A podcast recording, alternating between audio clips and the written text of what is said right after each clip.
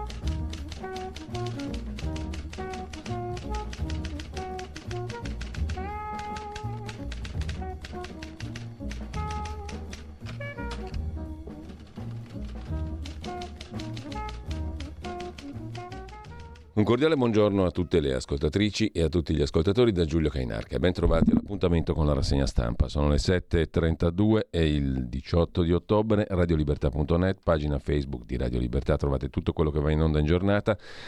Siamo velocissimi perché abbiamo una serie di appuntamenti. Stamani alle otto e mezza parleremo con Fabio Schembri, avvocato eh, penalista e difensore, come ben sapete, di Olindo Romano e Rosa Bazzi, insieme a Luisa Bordeaux e al professor Nico D'Ascola, che hanno presentato proprio ieri una richiesta ufficiale ormai di revisione del processo, dopo la richiesta analoga fatta per conto suo dal sostituto procuratore generale di Milano, il dottor Cuno Tarfusser. Ma non parleremo di questo oggi, bensì di una questione che riguarda anche questo, ma riguarda soprattutto le garanzie di un giusto processo e le garanzie di una giurisdizione realmente indipendente.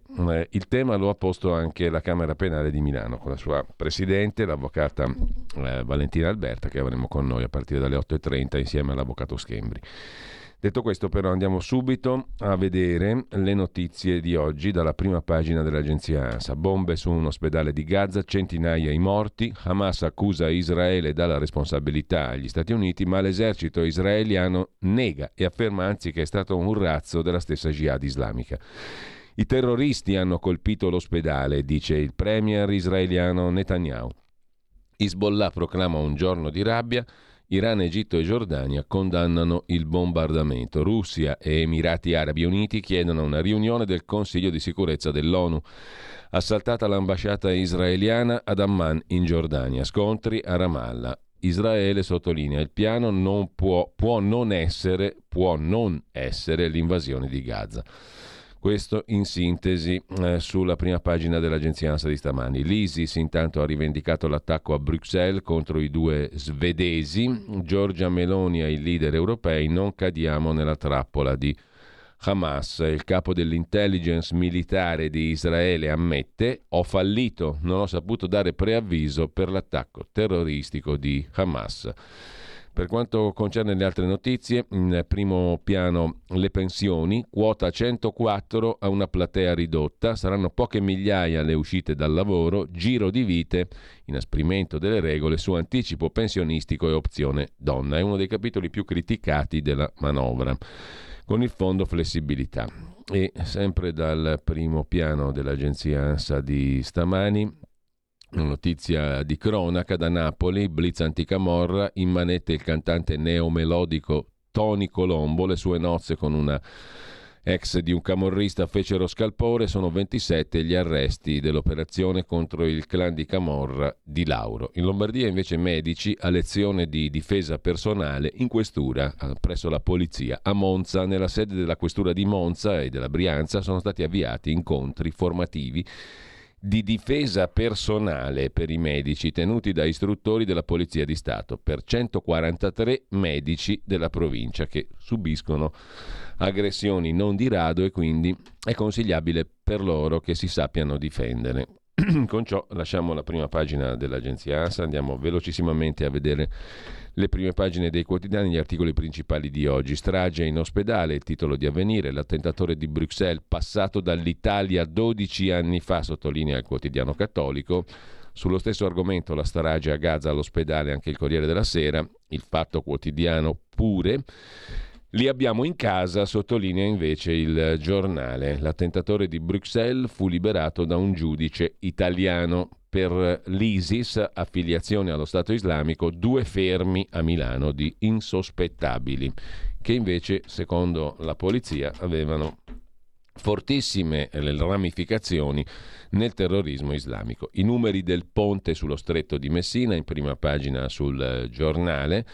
Il ponte sullo Stretto è entrato nella manovra finanziaria, sottolinea il vice direttore Osvaldo De Paolini. Il documento inviato alla Commissione di Bruxelles contiene un capitolo, c'è scritto esplicitamente che sono assicurate le risorse per realizzare il ponte sullo Stretto di Messina. I cantieri dovrebbero aprire nell'estate duemilaventiquattro. Assicurato un primo finanziamento di settecento milioni di euro, diventeranno tre miliardi e mezzo nei tre anni successivi, scrive il giornale.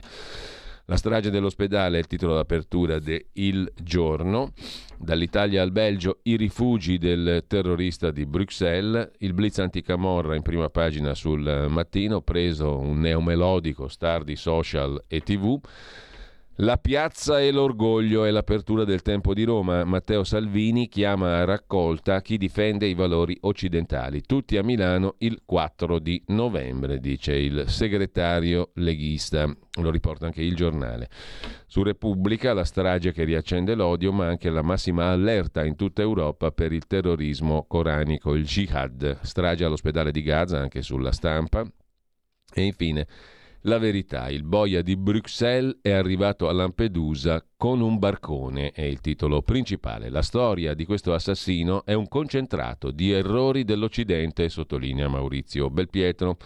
Libero, grazie alle primavere arabe, il galeotto tunisino non viene espulso per l'intervento di un giudice e vaga per l'Italia e per l'Europa, malgrado sia segnalato come radicalizzato, fino all'ennesimo fallimento della sicurezza belga e alla strage fatta in nome di Allah. Il terrorista sul barcone è anche il titolo del quotidiano Libero. L'attentatore di Bruxelles era sbarcato a Lampedusa. La sinistra diceva nessun jihadista si affiderebbe agli scafisti. A Milano scoperta cellula dell'ISIS, cercavano soldi per la guerra. E poi attenti a Putin, la Russia prepara il riarmo atomico, scrive Mauro Zanon in prima pagina. Eh, per quanto concerne la pagina culturale, Pietrangelo Buttafuoco si occupa del diario americano della donna del Duce, la riscoperta del libro di Margherita Sarfatti, ebrea, amante storica del Duce, che lo ha introdotto negli ambienti culturali e artistici che contavano, lo ha sdoganato presso la cultura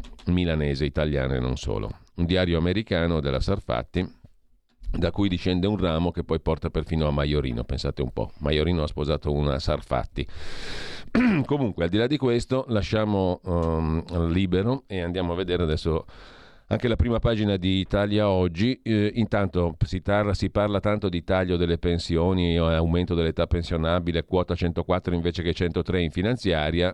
Tuttavia l'I N P S sta anticipando il conguaglio della rivalutazione delle pensioni che ordinariamente avrebbe fatto a gennaio del prossimo anno. A novembre invece i pensionati riceveranno subito pensioni aggiornate, pensioni aggiornate più gli arretrati dei dieci mesi del duemilaventitré, lo ha stabilito il decreto legge collegato alla manovra duemilaventiquattro. Questa è una buona notizia per i pensionati. Esempio, una pensione di mille euro sarà aggiornata a mille e zero otto euro, con il riconoscimento di ottanta euro per arretrati da gennaio a ottobre duemilaventitré. Subito pensioni più pesanti. L'I N P S anticipa a novembre il conguaglio di fine anno. I pensionati riceveranno un aumento dell'otto per cento del loro assegno relativo ai primi dieci mesi conguaglio del duemilaventitré. Insomma, più soldi, non è male. Sempre dalla prima pagina delle, di Italia Oggi, a proposito di più soldi, di risorse per tenere a galla l'economia ne abbiamo e come, il problema è riuscire a utilizzarle proficuamente. Hai detto poco, questo il succo del ragionamento di Francesco Manfredi, economista dell'Università LUM di Bari, intervistato da Alessandra Ricciardi su Italia Oggi. Solo dal P N R R nel duemilaventitré sono arrivate o arriveranno trentacinque miliardi. Sono in campo risorse per ottantacinque miliardi, diventano cento con la liquidazione quarta rata P N R R a fine anno. Si aggiungono le risorse della nuova programmazione europea alle code della vecchia, stiamo parlando di un'altra ventina di miliardi. Insomma, saremo in grado, come al solito, di spendere questi soldi bene e in fretta? La notizia, la notizia da cui parte invece diritto e rovescio il corsivo di prima pagina del direttore Magnaschi non solo è clamorosa ma anche pubblica. La resanota il Wall Street Journal, che è il più autorevole e diffuso quotidiano finanziario al mondo e che si suppone un corrispondente dagli Stati Uniti dovrebbe leggere, e invece questa notizia clamorosa è stata data in Italia solo da Gabriele Capolino sull'edizione di ieri di Italia Oggi. Gli altri media avevano pubblicato precedentemente che trentatré associazioni studentesche delle più celebrate università americane, da Berkeley a Harvard, avevano diffuso una presa di posizione a favore di Hamas dopo l'eccidio dei kibbutz. La notizia ha avuto un seguito. Stephen Davidoff Solomon, autorevole docente di diritto commerciale all'Università di Berkeley, che riceve regolarmente dalle imprese la richiesta di segnalare gli allievi più dotati, ha chiesto che siano resi noti i nomi di chi ha anonimamente firmato quegli appelli, perché non vuole segnalare alle imprese coloro che giustificano atti di odio. La sua presa di posizione è stata condivisa da gran parte del mondo delle corporation, scrive Italia Oggi. Uno sguardo lo diamo anche al Domani, il quotidiano dell'editore svizzero Carlo De Benedetti. Scommesse e segreti, chi c'è dietro Fabrizio Corona, che è ospitato in Rai a destra, a sinistra, sopra e sotto, a fior di cachet e di soldi? Il caso delle ospitate pagate in Rai. L'editore del Re dei Paparazzi è un commercialista. Da qualche giorno Fabrizio Corona, ex re dei paparazzi, pare tenga in pugno le sorti del calcio italiano, coi suoi annunci dei nomi dei calciatori della Serie A coinvolti nel giro delle scommesse, in parallelo a un'indagine della Procura di Torino. Per ora sono tre gli indagati. Nicolò Fagioli, juventino, per lui ieri sette mesi di stop. Nicolò Zaniolo, ex attaccante della Roma, ora dell'Aston Villa. Sandro Tonali, ex milanista, ora al Newcastle. Non indagato Nicola Zalewski, terzino polacco della Roma. Chiamato in causa da Corona, il giocatore ha minacciato querela. Un misterioso personaggio presentatosi come fonte di Corona ha smentito tutto. L'editore del Re dei Paparazzi è un commercialista. Corona è solo un collaboratore, se esagera lo allontano, dice questo signore. Si chiama Betrò, è stato socio con la figlia di Anna Betz legata ai clan, e su Telegram Corona spinge a puntare sul calcio.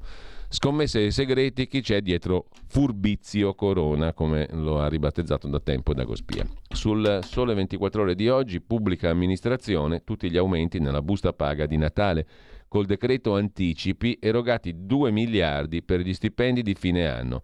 Agli impiegati ottocento euro, millecinquecento ai medici, milleduecento ai prof, settecento ai poliziotti.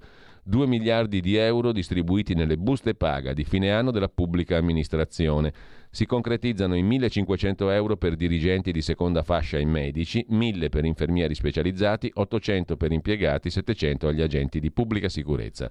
È l'effetto del decreto anticipi approvato lunedì dal Consiglio dei Ministri insieme alla manovra. Interessati un milione e mezzo di dipendenti della pubblica amministrazione centrale, seicentosettantamila della sanità. Restano esclusi invece gli enti locali.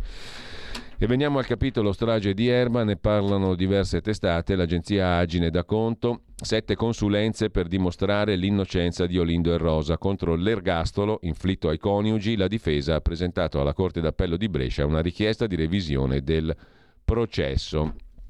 Una richiesta di revisione della sentenza di ergastolo inflitta ai coniugi Olindo Romano e Rosa Bazzi. Ma c'è molto di più rispetto ai temi portati dal procuratore di Milano Cuno Tarfusser, spiega all'A G I l'avvocato Fabio Schembri, autore dell'istanza di revisione insieme ai colleghi Nico D'Ascola, Patrizia Morello, Luisa Bordeaux. Abbiamo allegato sette consulenze, audio, video e affrontato temi più vasti.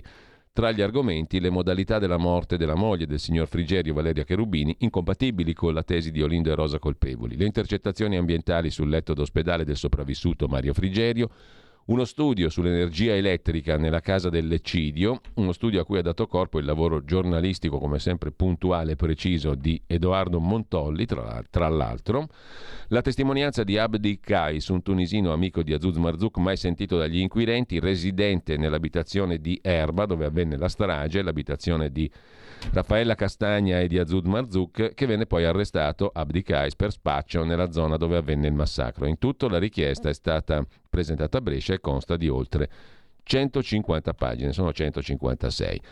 Sul Corriere della Sera, nel dorso milanese, se ne occupa Anna Campaniello. A quasi diciassette anni di distanza dalla strage di Erba, dodici anni dopo la sentenza definitiva, i difensori di Olindo Romano e Rosa Bazzi hanno depositato alla Corte d'Assise di Brescia l'istanza di revisione del processo per i coniugi condannati in tre gradi di giudizio all'ergastolo per il massacro, la sera dell'undici dicembre del duemilasei. Da anni i difensori di Olindo e Rosa, scrive il Corriere della Sera, portano avanti una battaglia per provare a far riaprire il caso. L'ultima mossa, richiesta di revisione, depositata ora a Brescia. L'istanza si aggiunge a quelle già presentate dalla Procura di Milano, redatte dal sostituto procuratore Cuno Tarfusser e dal tutore di Olindo Romano e Rosa Bazzi, l'avvocato Diego Soddu. I giudici di Brescia dovranno valutare se riunire le tre istanze.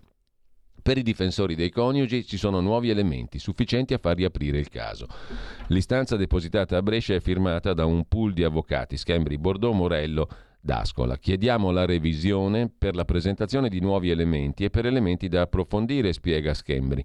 Chiederemo poi la riunione della nostra istanza con le due già depositate. Sono documenti distinti, presentati separatamente, hanno alcuni argomenti in comune. Il dossier della difesa comprende consulenze, testimonianze, interviste giornalistiche, intercettazioni ambientali raccolte e decodificate dai periti incaricati dai difensori di Olindo e Rosa. Tra i nuovi elementi abbiamo depositato sette consulenze, spiega l'avvocato Schembri.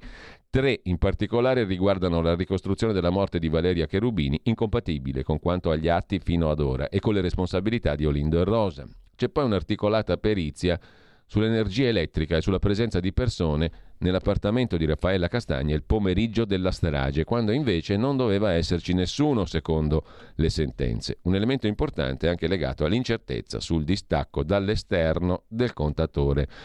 Tra gli elementi indicati come nuovi, la testimonianza di un tunisino residente nell'appartamento della strage, poi arrestato dalla finanza, processato per droga insieme a persone legate ad Azouz Marzouk, e quella di un ex carabiniere. Depositate anche interviste.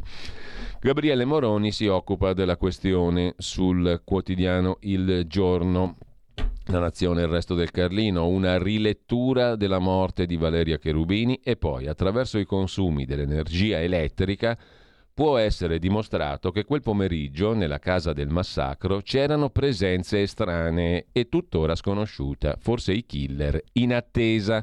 Del resto lo avevano raccontato anche gli inquilini siriani del piano di sotto all'epoca, di aver sentito rumori fin dal pomeriggio, molto prima della strage, fin dalle cinque e mezza del pomeriggio.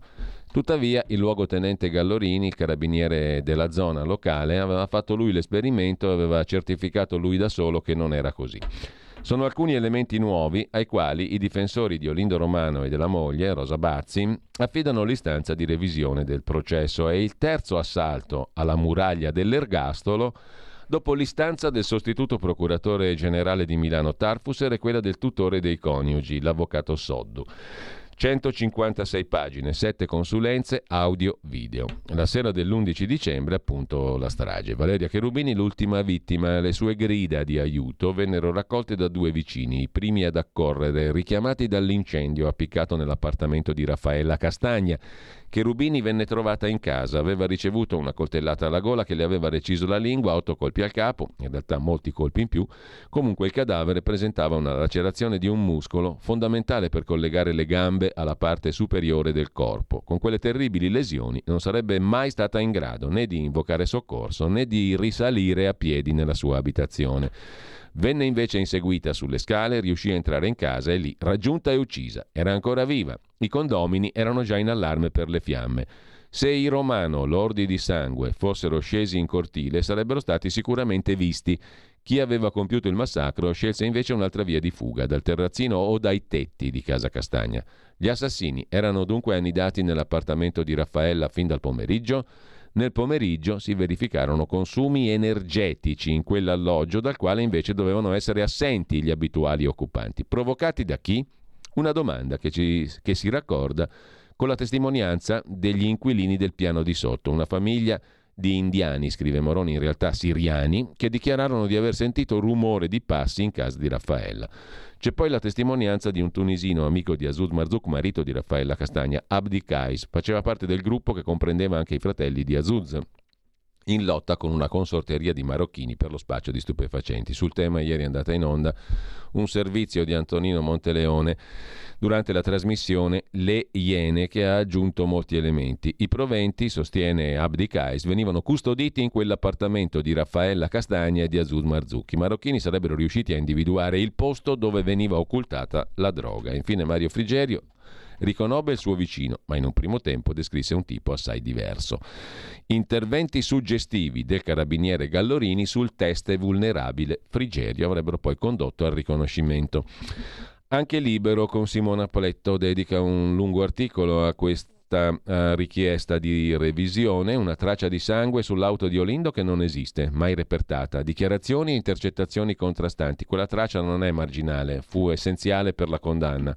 E ancora nuove testimonianze da parte di un uomo che la sera della strage vide due stranieri uscire dalla casa dell'orrore. Impronte di scarpe lasciate sul pavimento, rimaste fino ad oggi di nessuno, ma anche sulle pareti, in tracce di sangue, mani di nessuno, sono alcune delle nuove prove racchiuse nei centotrenta allegati dell'istanza di revisione depositata alla Corte d'Assise di Brescia.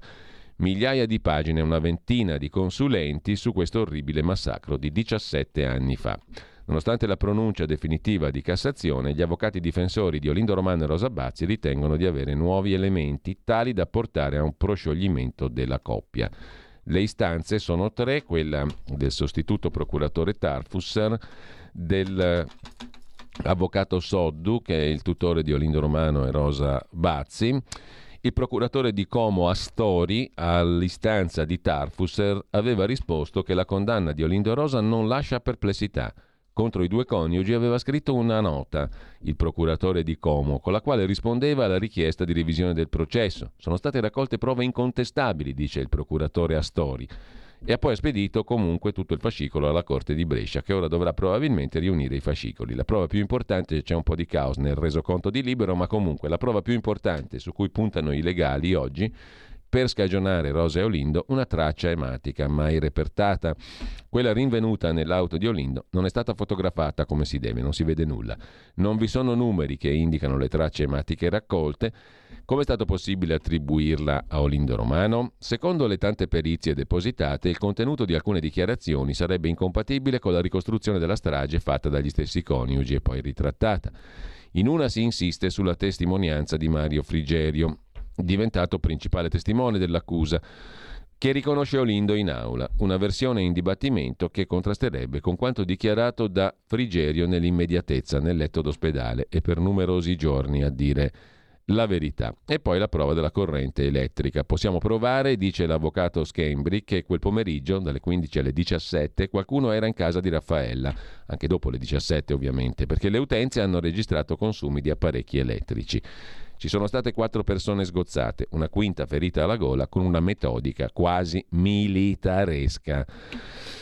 Chi aveva interesse a uccidere in quel modo? Difficile capirlo. In quell'appartamento dove viveva Raffaella c'era un giro di spaccio che coinvolgeva il fratello di Azuz Marzouk, marito di Raffaella. Impronte, testimonianze, occorre rivedere, chiosa il legale che ha visto l'ultima volta i coniugi in carcere dieci giorni fa. Così su Libero. Sul giornale, invece, a proposito di giustizia e politica, il giornalista Giletti spiato dai pubblici ministeri come un boss, scrive Felice Manti, che ho citato prima Edoardo Montolli. Con Edoardo Montolli è stato il giornalista che ha dato vita alla documentazione intorno alla strage di Erba, che ha portato, chi vi parla, ma non solo chi vi parla, ha portato a questo risultato oggi della richiesta di revisione documentata, con tanti fatti che non erano conosciuti. Sia lode a questi due giornalisti, Felice Manti e Edoardo Montolli, che hanno fatto un'opera di interesse pubblico, collettivo. Il giornalista controllato con i Trojan, qui stiamo parlando invece di Massimo Giletti. I pubblici ministeri di Firenze, scrive oggi Felice Manti sul giornale, a caccia di fantasmi spiano i giornalisti con i Trojan, come fossero mafiosi o terroristi. L'attacco gravissimo alla libertà di stampa investe Massimo Giletti, vittima di un'invasiva captazione, intercettazione, per quattro mesi, senza neanche essere indagato, anzi da vittima di una possibile calunnia. Il Fatto, il quotidiano di Marco Travaglio, anziché indignarsi, difende i magistrati toscani, che a suo dire sarebbero stati ben attenti a tutelare il giornalista. A proposito di magistrati, politica e giustizia, anche sulla Stampa di Torino, pagina diciannove, la testatina è proprio così, politica e giustizia, l'intervista di Giuseppe Legato a Nicola Gratteri, neo procuratore a Napoli. Uso il codice, non sono giustizialista, con la riforma Cartabia si torna indietro. A Napoli combatterò la camorra, è la mafia più antica. In provincia è simile a quella calabrese, rappresentiamo lo Stato, dobbiamo dare risposte ai cittadini che non vogliono convivere con la camorra. Pubblici ministeri fannulloni? Parlavo in generale, quando lavoro non guardo l'orologio. A Catanzaro ci sono magistrati di altissimo livello che manterranno alta la guardia. Non mi sento giustizialista né sceriffo, opero sempre con il codice in mano. Mentre a proposito di terrorismo in Europa e a proposito dell'attentato in Belgio, c'è una corrispondenza da Bruxelles di Marco Bresolin sul quartiere Schaerbeek, da cui proveniva, anzi che frequentava in virtù di una moschea, anche l'attentatore ucciso poi in Belgio, che era passato per l'Italia, sbarcato a Lampedusa. Dopo la Covid si è aggravato il divario sociale nel quartiere, povertà, esclusione, rabbia. I residenti magrebini chiedono: non stigmatizzateci. Ma il quartiere Schaerbeek di Bruxelles è una polveriera, il tunisino cacciato dalla moschea del quartiere perché è troppo radicale. Eh, mentre a proposito di Turchia e a proposito di chi protegge i radicalisti, i radicali islamisti, gli islamisti insomma eh, di Hamas, e come la vede la Turchia su Israele, pure è alleata di Israele per moltissimi versi e fa parte dell'Alleanza Atlantica, la Turchia, come tutti sanno. L'agenzia Agi ci riporta un video con le parole del ministro degli esteri turco Hakan Fidan, che ha criticato severamente Israele in questi termini: gli israeliani ci hanno fatto dimenticare la vera natura del problema, con la percezione che si sono creati tramite il potere.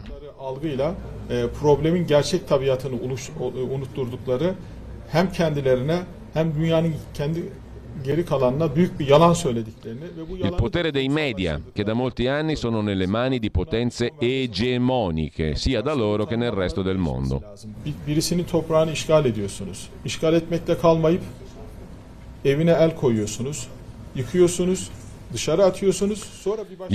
raccontano una grande bugia e istituzionalizzano la bugia. Loro dicono coloni, invece si chiama furto di territori.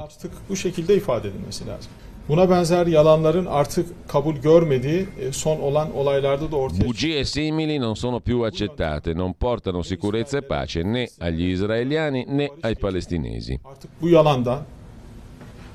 Hanno rubato le terre ai palestinesi, dice in sostanza il ministro degli esteri turco. La percezione che gli israeliani hanno creato ha fatto dimenticare alla gente la vera natura del problema. Hanno mentito al mondo e a se stessi. Questa bugia è stata istituzionalizzata, è tempo di finire tutto questo. Da che parte stia la Turchia dovrebbe essere piuttosto chiaro.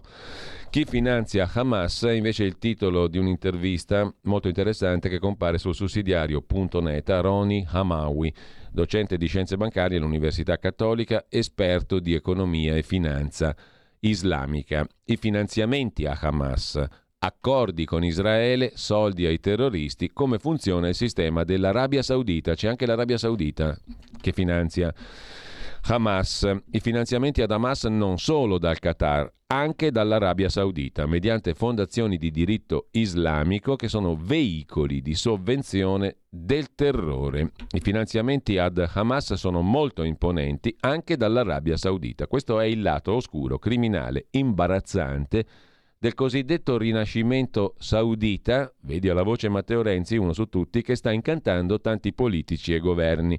Il primo errore da non commettere, spiega il professor Hamawi, è quello di ritenere che l'Arabia Saudita, avendo avviato una politica di pace con Israele, abbia interrotto i vecchi finanziamenti ad Hamas. Del resto il Corano è molto chiaro e teorizza anche la necessità a volte di avere una doppia faccia, di dissimulare, p- porgere la mano per poi con l'altra accoltellare meglio, per essere sintetici, diciamo così.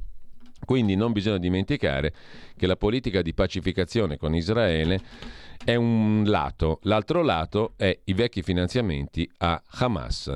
L'Arabia è uno stato autocratico, difficile distinguere ciò che è dello stato, del sultano, dell'emiro, delle loro cerchie. Tutti i ruoli si confondono e si intrecciano. Da sempre l'Arabia, dice il professor Hamawi, l'Arabia Saudita ha finanziato strutture che formalmente aprivano moschee, gestivano scuole, ospedali, enti caritatevoli in tutto il mondo, ovunque ci fossero musulmani. Sono fondazioni nel mondo arabo diffusissime, ma niente a che vedere con le nostre fondazioni. Attenzione, dice il professor Roni Hamawi, nel mondo arabo sono enti di due tipi e lo spiega. Insomma, in sostanza, attraverso le fondazioni anche l'Arabia Saudita ha finanziato in maniera molto imponente l'organizzazione terroristica Hamas. Pronto? Avvocato. Mi dica. C'è bisogno di lei. Sono l'avvocato Celeste Collovati. Con me parlerete di pensioni e di diritto del lavoro e tutte le problematiche inerenti al lavoro. Ciao a tutti, sono Massimo Leonardi, avvocato e dottore commercialista. Con me parleremo di diritto tributario, diritto societario e danni da malasanità.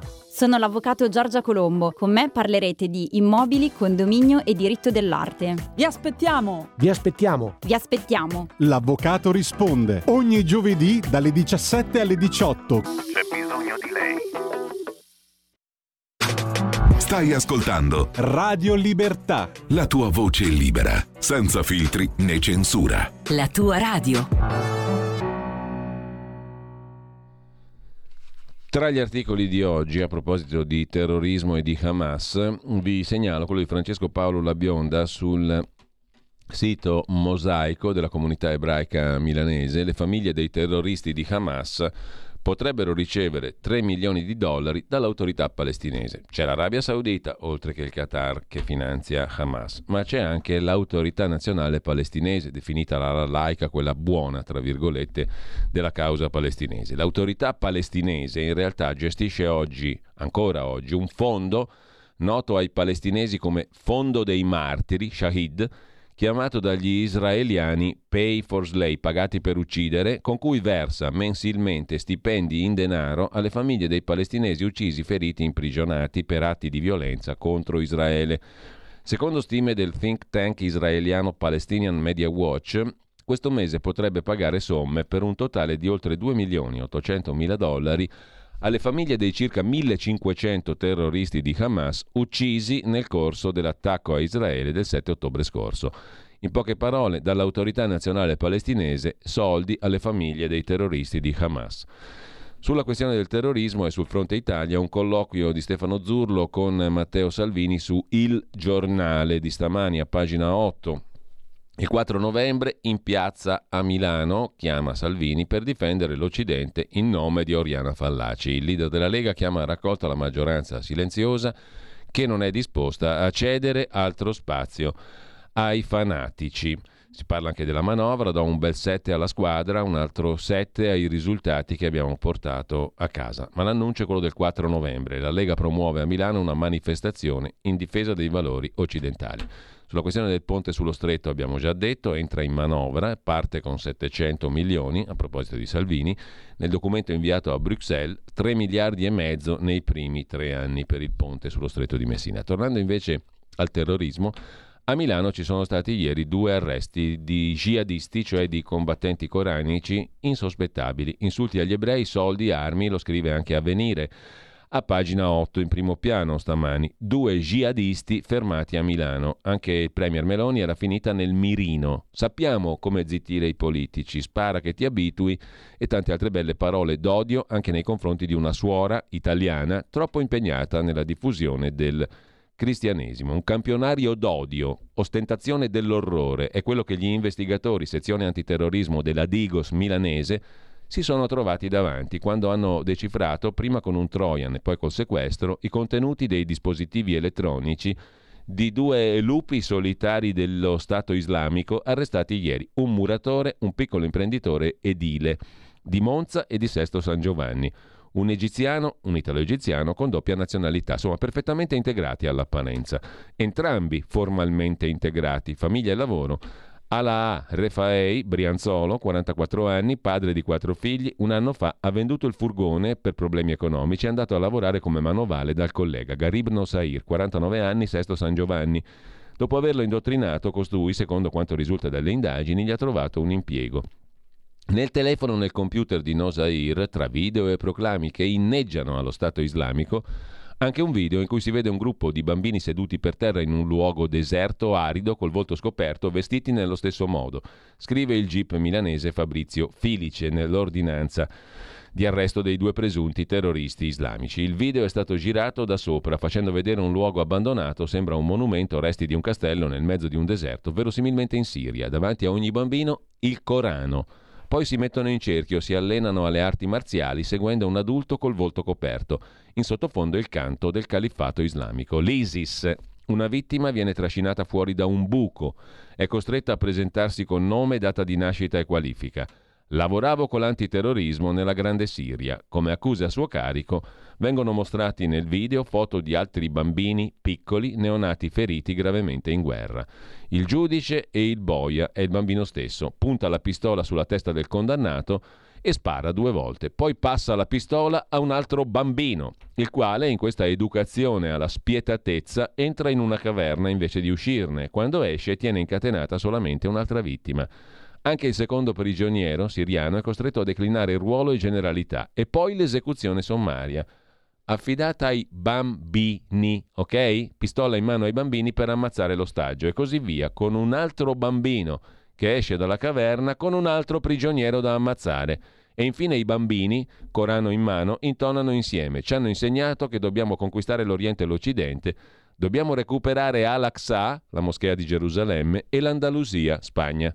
Questo, spiega il pubblico ministero Alessandro Gobbis, titolare dell'inchiesta, insieme al procuratore capo Marcello Viola, fa capire l'attenzione morbosa dell'ISIS sui bambini. È un tema ricorrente, quello dei bambini, che vengono addestrati all'uso di armi e alla violenza.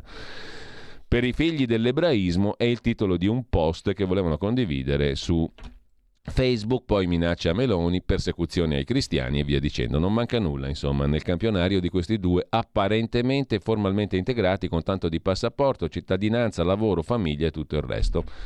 Questo è particolarmente inquietante. Su Avvenire, in cronaca milanese, parla anche il procuratore capo di Milano Viola. C'è una situazione molto grave per il terrorismo a Milano.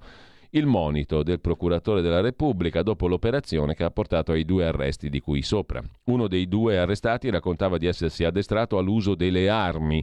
Emerge anche l'odio verso il calcio, accusato di essere uno dei modi per distruggere la dottrina islamica. Ho sparato, all'inizio avevo paura, ma poi mi sono abituato. Sparare con un'arma da fuoco ti fa avere un cuore di ferro. Qualsiasi persona che spara diventa rigida.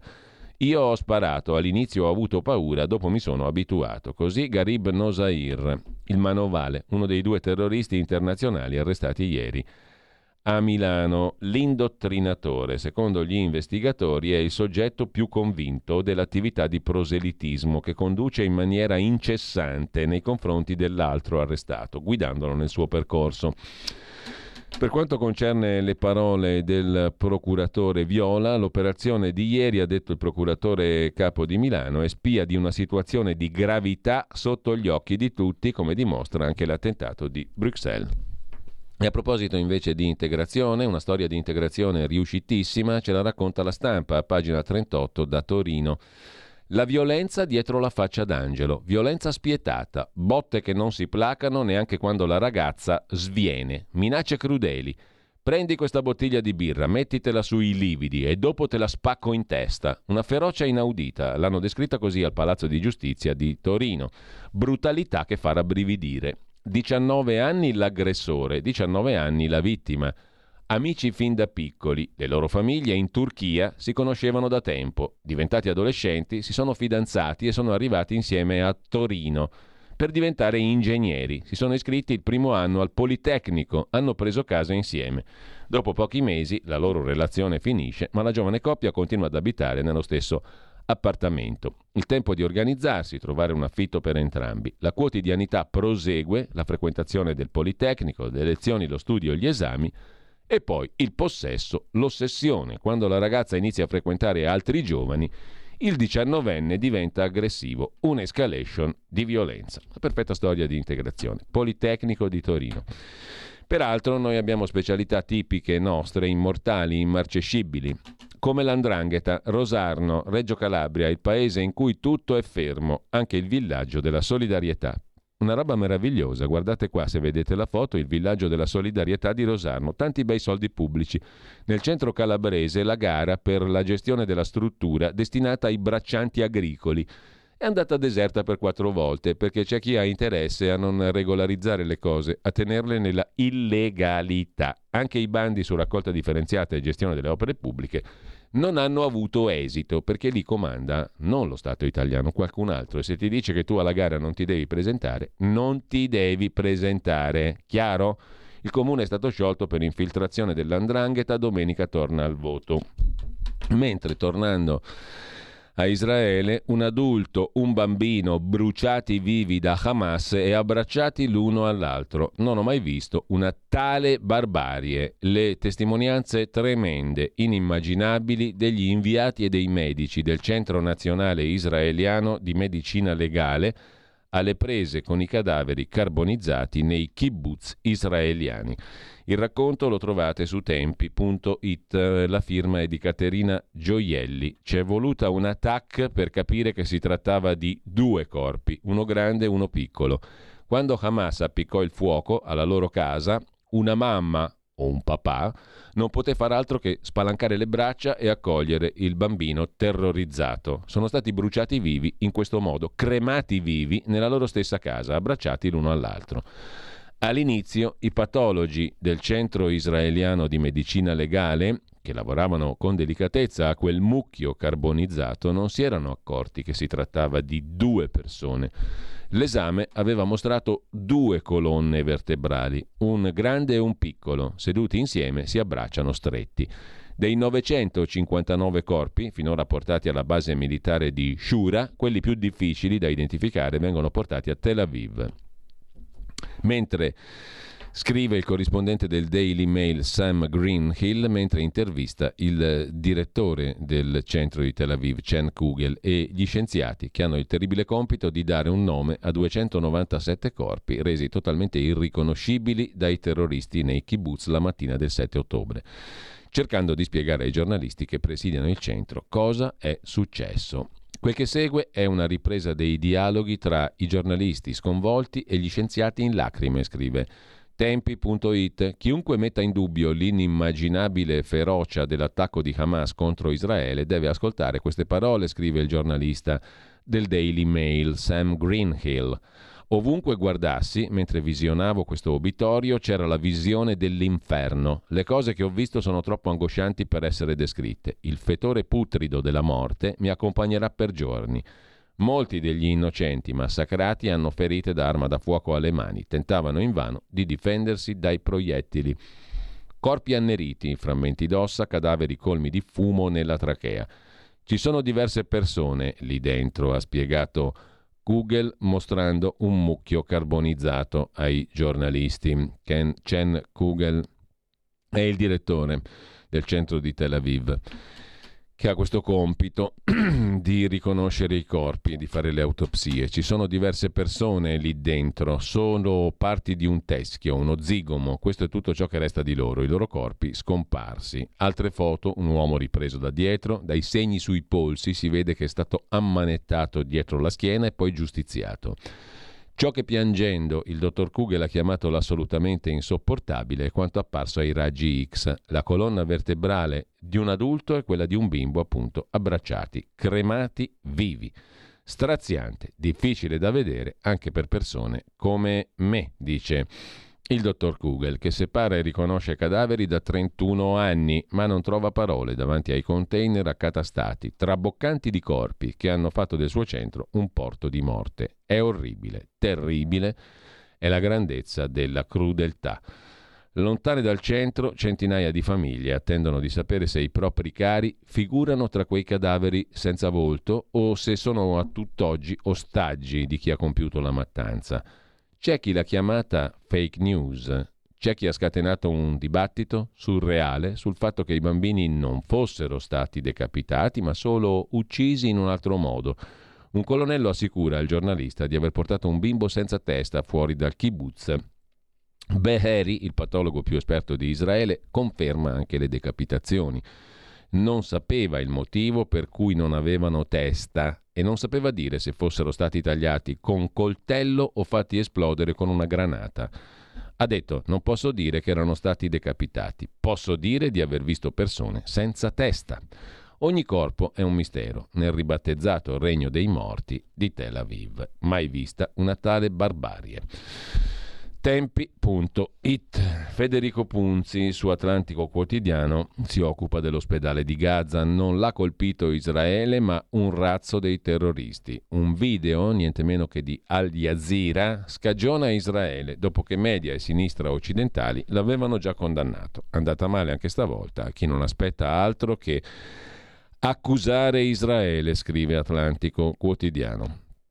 Sul sito di Magdi Cristiano Allam l'ultimo articolo dedicato a Bruxelles, dove il terrorista islamico sbarcato a Lampedusa al grido di Allah è il più grande, Allahu Akbar, ha trucidato due svedesi tifosi della loro nazionale di calcio a colpi di Kalashnikov non lontano dal quartiere islamizzato di Molenbeek, da dove partirono gli attacchi terroristici a Parigi del novembre duemilaquindici, centotrentasette morti. Un portavoce della Procura federale belga ha confermato alla tivù che il terrorista si chiama Abdelsalam Gilani, tunisino, richiedente asilo dal diciannove. Avrebbe registrato due video, uno prima e il secondo dopo l'attentato.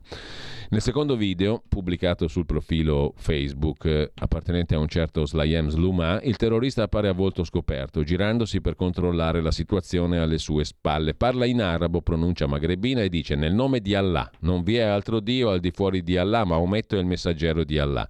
Lode ad Allah, grazie ad Allah. Sono Abdeslam Gilani, chiave nera, combattente sulla via di Allah dello Stato Islamico. Amo chi ama Allah, odio chi odia Allah. Viviamo per il bene della nostra religione, moriamo per il bene della nostra religione. Lode ad Allah, grazie ad Allah. Tuo fratello Abdeslam si è vendicato a nome dei musulmani. Ho ucciso tre svedesi, sia lodato Allah, gloria ad Allah. Allah mi accetti, sono pronto a incontrare Allah. Questo video, con- commenta Magdi Cristiano Allam, ci conferma che il terrorismo islamico è la corretta, integrale attuazione di ciò che Allah prescrive nel Corano.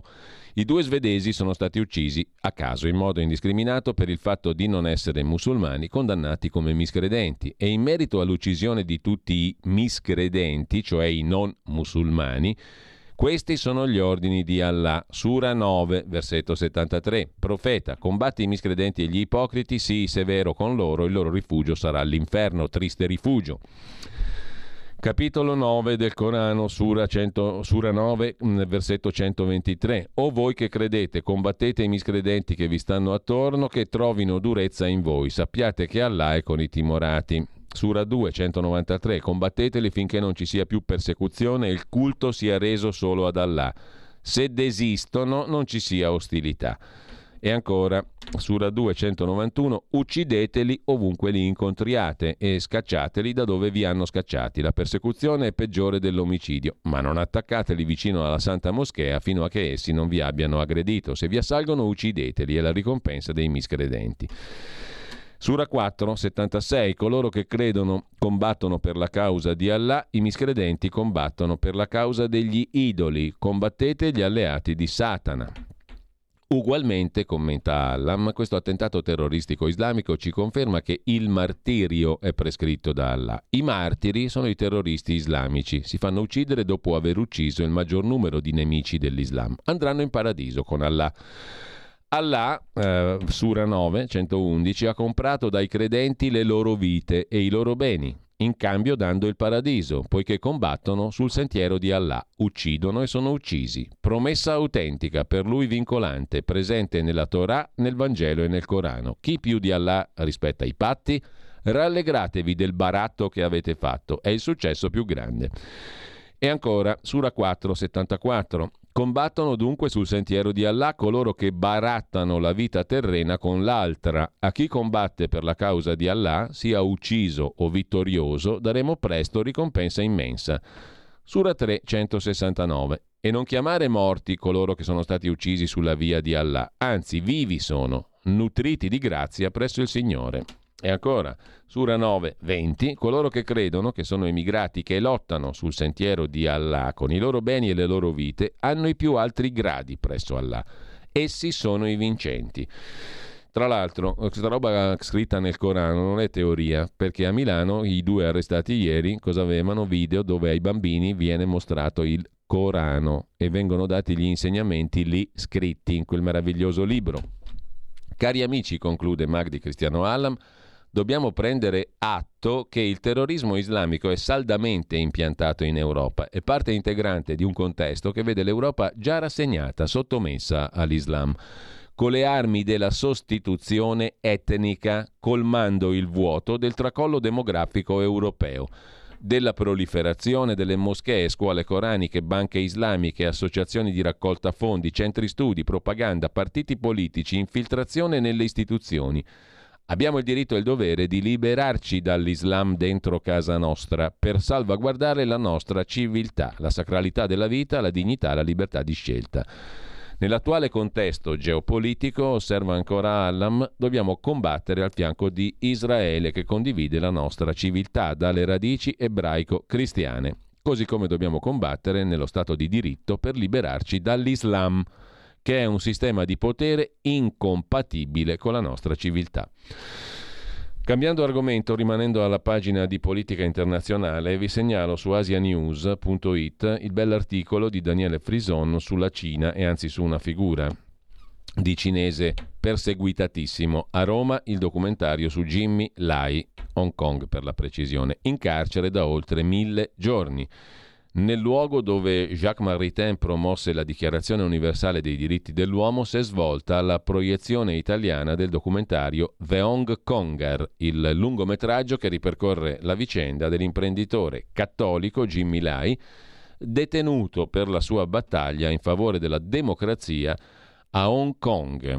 Se tu fossi un uccello preferiresti morire cantando piuttosto che restare in silenzio. Questo detto cinese dà il via a questo documentario. The Hong Konger, Jimmy Lai's Extraordinary Struggle for Freedom, prodotto nel duemilaventidue dall'Acton Institute, proiettato per la prima volta in Italia nel cinema dell'Institut Français Centre Saint-Louis di Roma nel pomeriggio di lunedì sedici ottobre. È la storia dell'imprenditore attivista cattolico, oggi settantacinquenne, Jimmy Lai di Hong Kong, in carcere da oltre mille giorni a causa delle sue idee pro-democrazia che diffondeva tramite Apple Daily, quotidiano indipendente da lui fondato, messo a tacere nel ventuno, a seguito della promulgazione della legge sulla sicurezza nazionale cinese, convertito al cattolicesimo nel novantasette, battezzato dal cardinale Joseph Zen, un uomo che ha posto dinanzi a tutto la lotta per la libertà. Un film, un documentario da vedere, The Hong Konger, Jimmy Lai's Extraordinary Struggle for Freedom, la straordinaria lotta di Jimmy Lai per la libertà. A proposito di Cina, sempre su Asia News, Un anno dalla protesta sul ponte, ancora nessuna notizia di un altro combattente per la libertà, Peng Li Fa. Quest'uomo era salito sul ponte Sitong di Pechino e aveva affisso striscioni che chiedevano le dimissioni del presidente Xi Jinping e la fine della politica zero Covid. In seguito erano scoppiate proteste studentesche che ricordavano quelle di Tiananmen dell'ottantanove. Mentre non è noto dove sia stato confinato il manifestante, i suoi familiari sono sotto custodia della polizia cinese, riferiscono attivisti e volontari all'estero.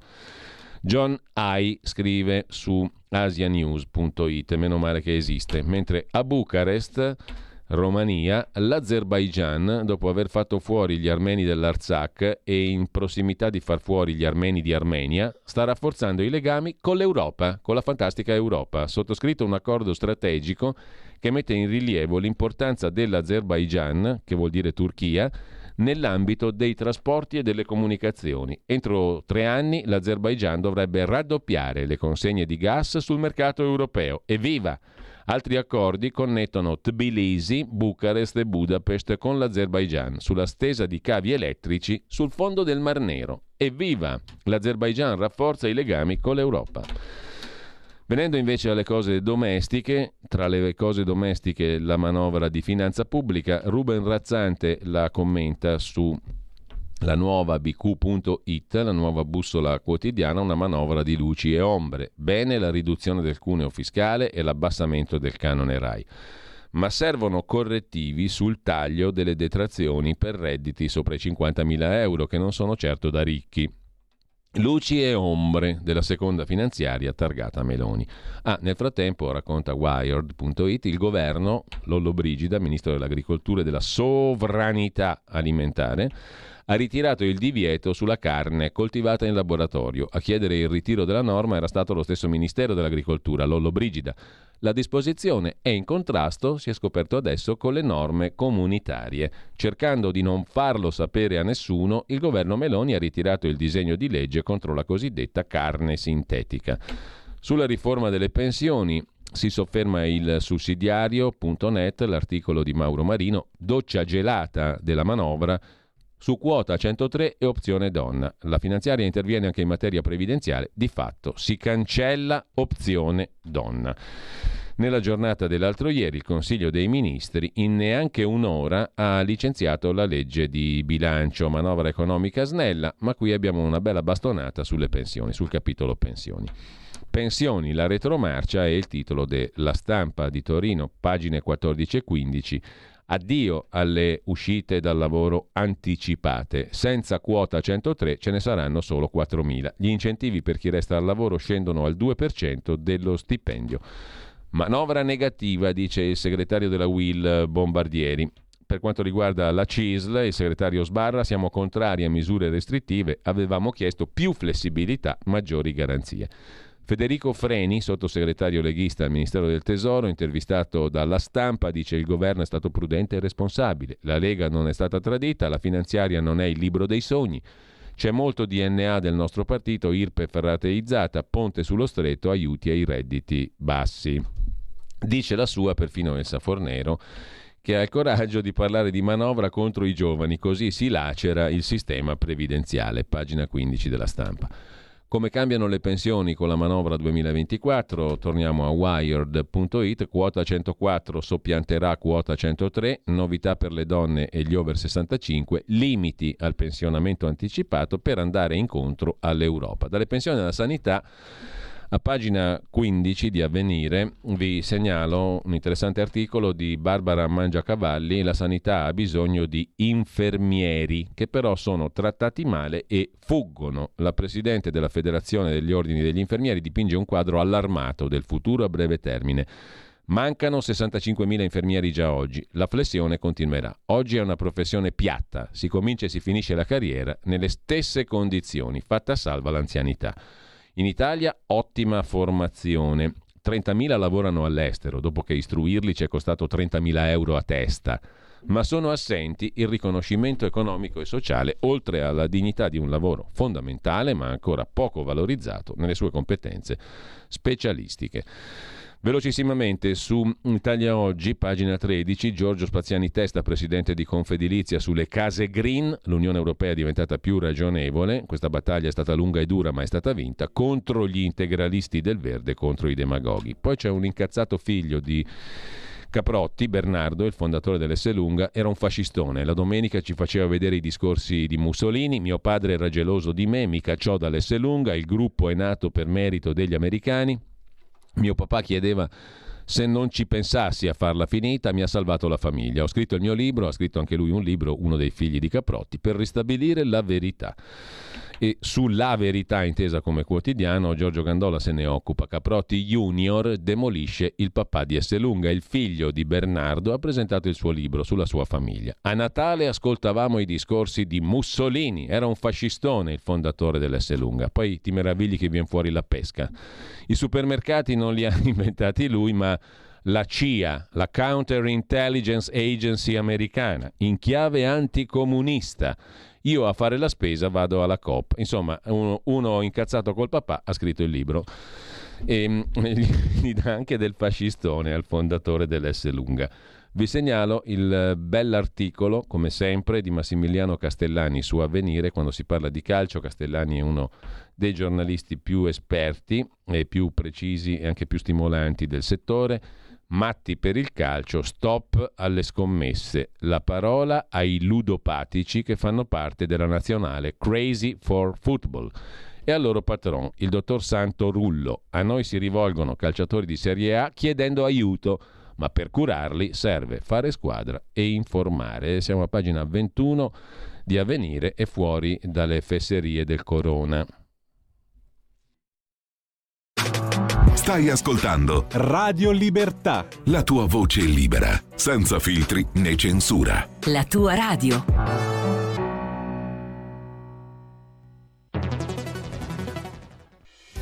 Quotidiano di Sicilia, il quotidiano d'Italia, l'informazione che ribalta i luoghi comuni, una vera visione dei fatti, l'Italia vista da sud. Ogni siciliano che vive in Italia e nel mondo è una risorsa. È protagonista della crescita della nostra nazione.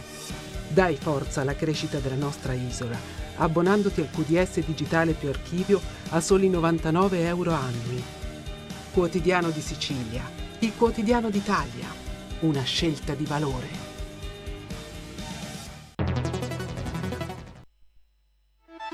Stai ascoltando Radio Libertà, la tua voce libera, senza filtri né censure, la tua radio.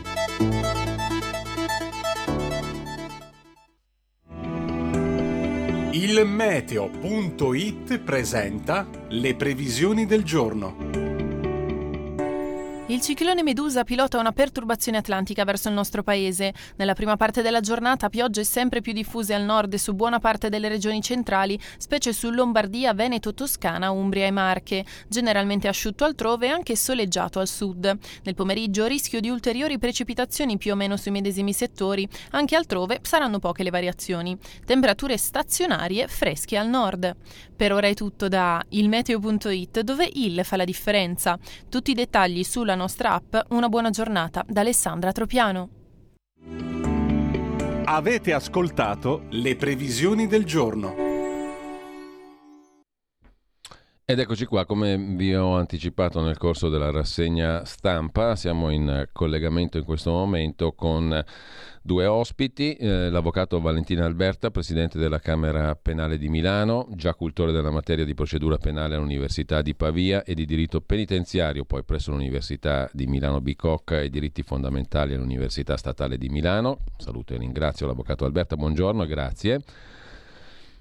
Buongiorno e grazie a tutti. E c'è con noi anche Fabio Schembri, che abbiamo nominato stamani anche in rassegna stampa alla luce degli articoli del Corriere della Sera sul dorso lombardo, di Gabriele Moroni sul Quotidiano Nazionale, di Simona Poletto su Libero, che danno conto della presentazione dopo un lungo lavoro presso la Corte d'Assise di Brescia dell'istanza di revisione del processo per la strage di Erba, che l'avvocato Schembri sta seguendo da tanti anni insieme all'avvocato Bordeaux, al professor Nico D'Ascola eh, e mh, all'avvocato eh, Patrizia Morello. Buongiorno avvocato Schembri, grazie.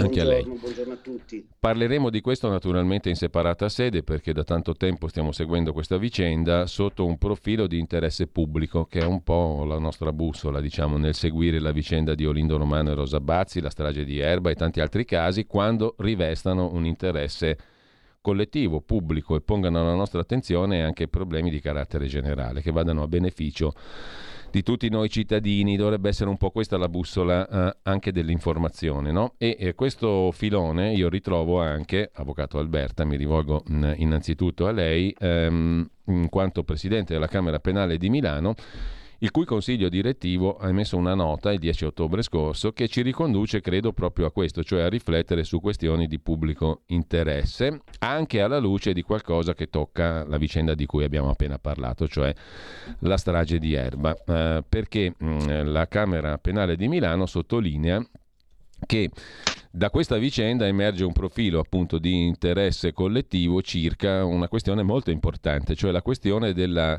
autonomia e dell'indipendenza della giurisdizione. La, lei ci spiegherà meglio che cosa significa per tutti noi, lo comprendiamo anche abbastanza intuitivamente, no? Eh, ed è ehm, alla luce dei principi della nostra Costituzione che dobbiamo difendere questi spazi di autonomia e di indipendenza della giurisdizione. Nella giurisdizione rientra anche il compito dell'avvocato. Io credo che il, il dottor Tarfusser, che voi citate in questa nota del direttivo della Camera Penale di Milano, il quale ha presentato da magistrato una richiesta anche lui di revisione della condanna all'ergastolo per i due ritenuti autori della strage di Erba, Olindo Romano e Rosa Bazzi, beh, voi citate questa iniziativa del sostituto procuratore generale Cuno Tarfusser, eh, che è stato però colpito, dopo aver presentato questa richiesta di revisione, da un'iniziativa disciplinare che è stata promossa contro, contro di lui, mm, eh, perché ha presentato una richiesta di revisione secondo eh, la Procura e poi secondo anche il C S M, violando alcuni canoni comportamentali e regole organizzative interne dell'ufficio. Le lascio subito la parola, avvocato Alberta, perché eh, qui stiamo parlando di un'iniziativa disciplinare che sostanzialmente vi ha indotto a prendere posizione su questo tema. In che senso? Perché? E poi ci sono altri esempi che voi fate, ne, ne parleremo dopo.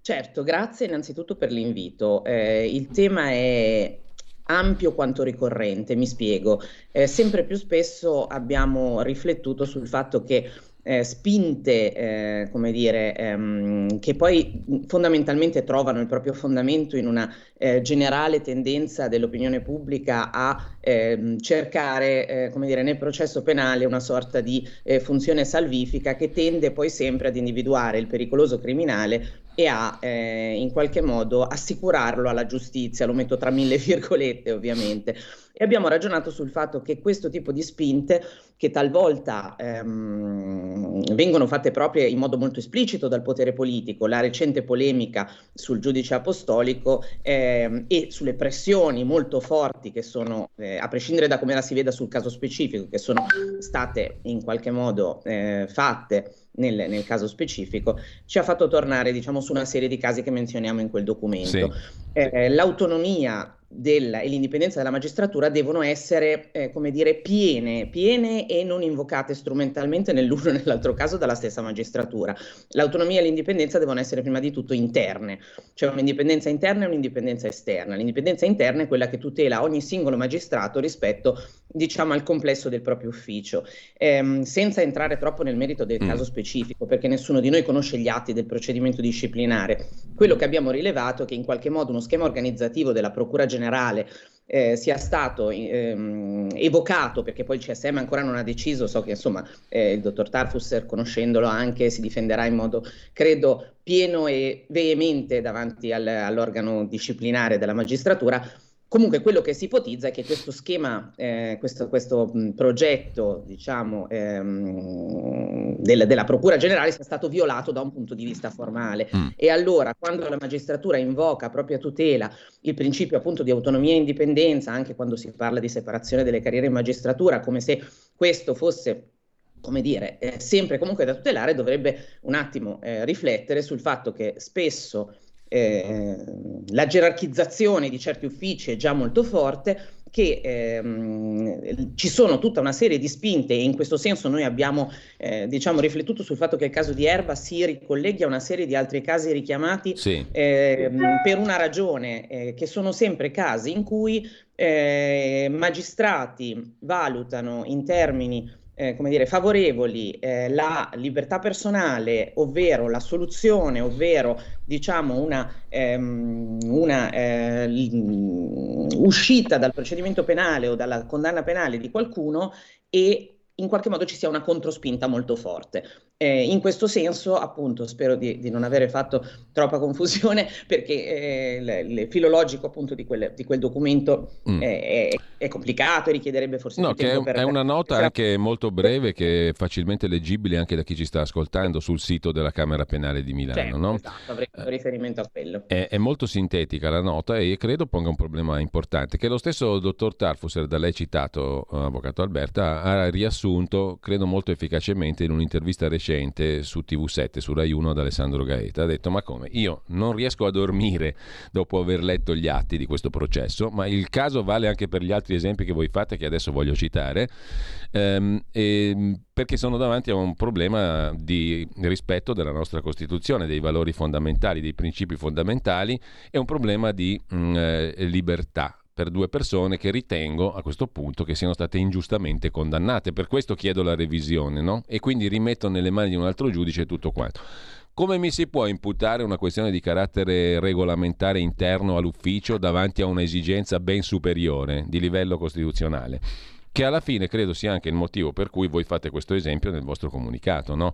Cioè, questa iniziativa disciplinare nei confronti del dottor Tarfusser manifesta una certa allergia al fatto che si osi, diciamo così, porre il problema della libertà sopra alla difesa della propria organizzazione, delle proprie competenze, delle proprie regole organizzative interne, dell'ufficio, insomma. Cioè, la burocrazia viene prima della sostanza, della libertà, del rispetto dei valori fondamentali, del giusto processo, di tutti quei nobili principi che pure non mancano nella nostra Costituzione, nella nostra legislazione, no? E qui certo, vorrei sentire anche l'avvocato Schembri dopo. L'autonomia interna, è proprio questo che io dico, l'autonomia del magistrato. Cioè voi alla fine essere... richiamate, anche, richiamate anche i magistrati, lo dite esplicitamente: occorre che la magistratura requirente, cioè i pubblici ministeri, e la magistratura giudicante, i giudici, la esercitino veramente questa giurisdizione, questa autonomia e indipendenza, non è che, e non la neghino poi nei fatti, no? Certo, ha colto esattamente il punto. Avvocato Schembri, eh, dall'alto del, del, del, dei tanti anni, diciamo, che ha dedicato, tra le altre cose, anche a questa vicenda della strage di Erba, credo che questo sia il punto, no? Quando dopo tanti anni un magistrato, tra l'altro il magistrato, e qui voi, poi voglio risentire anche l'avvocato Alberta, perché il dottor Tarfusser, io da cittadino che lo guardo da fuori, eh, lascia, lasciamo perdere da giornalista, ma da cittadino, quando ho visto, ho letto la richiesta di revisione e vi ho visto raccontato in maniera anche molto esplicita il fatto che eh, è stato eh, grazie all'azione di due avvocati mh, che lui ha conosciuto gli atti di questa vicenda, se ne è interessato, li ha scoperti e li ha studiati e si è fatta una sua opinione. Io ho letto una cosa che mi è molto piaciuta da cittadino, cioè ho letto, l'avvocato, il dottor Tarfusser dice esplicitamente: noi giudici, noi magistrati, lui è un, è un magistrato dell'accusa, ha sempre fatto il pubblico ministero, comunque noi pubblici ministeri non siamo i nemici dell'avvocato, no? Siamo parte di un meccanismo che appunto esercita la giurisdizione, no?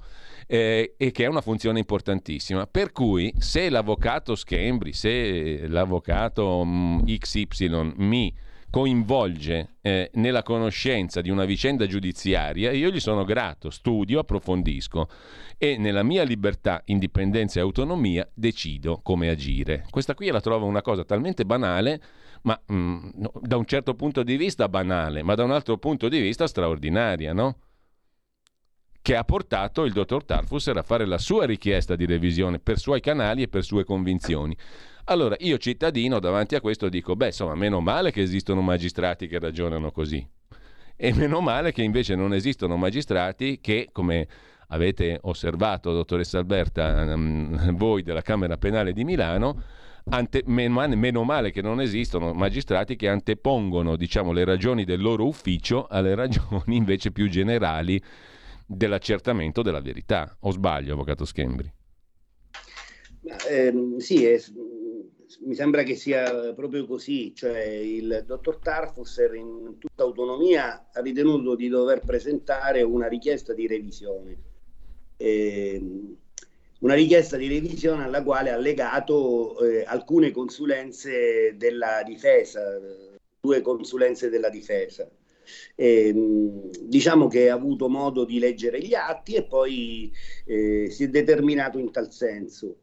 Eh, ora poi eh, quello che è accaduto eh, successivamente è noto, cioè, eh, c'è stata, mh, è stato sottoposto a procedimento disciplinare, come diceva eh, eh, l'avvocata Alberta, eh, per, eh, aver, avrebbe violato un regolamento interno, una norma organizzativa interna della Procura Generale, eh, che poi in, nel merito ho avuto modo di approfondire.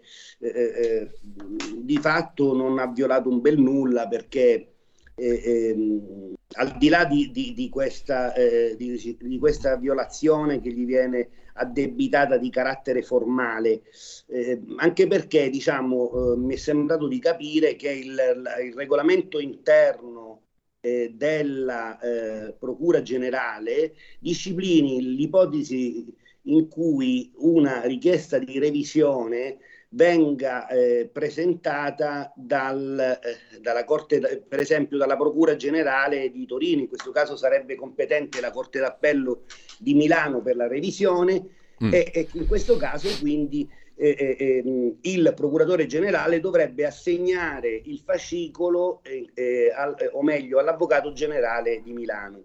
Le, invece il caso eh, in cui è il procuratore generale di Milano a eventualmente di sua iniziativa eh, eh, presentare una richiesta di revisione, e eh, in questo caso, questa, questo caso non è assolutamente disciplinato dal, eh, neppure dal regolamento interno.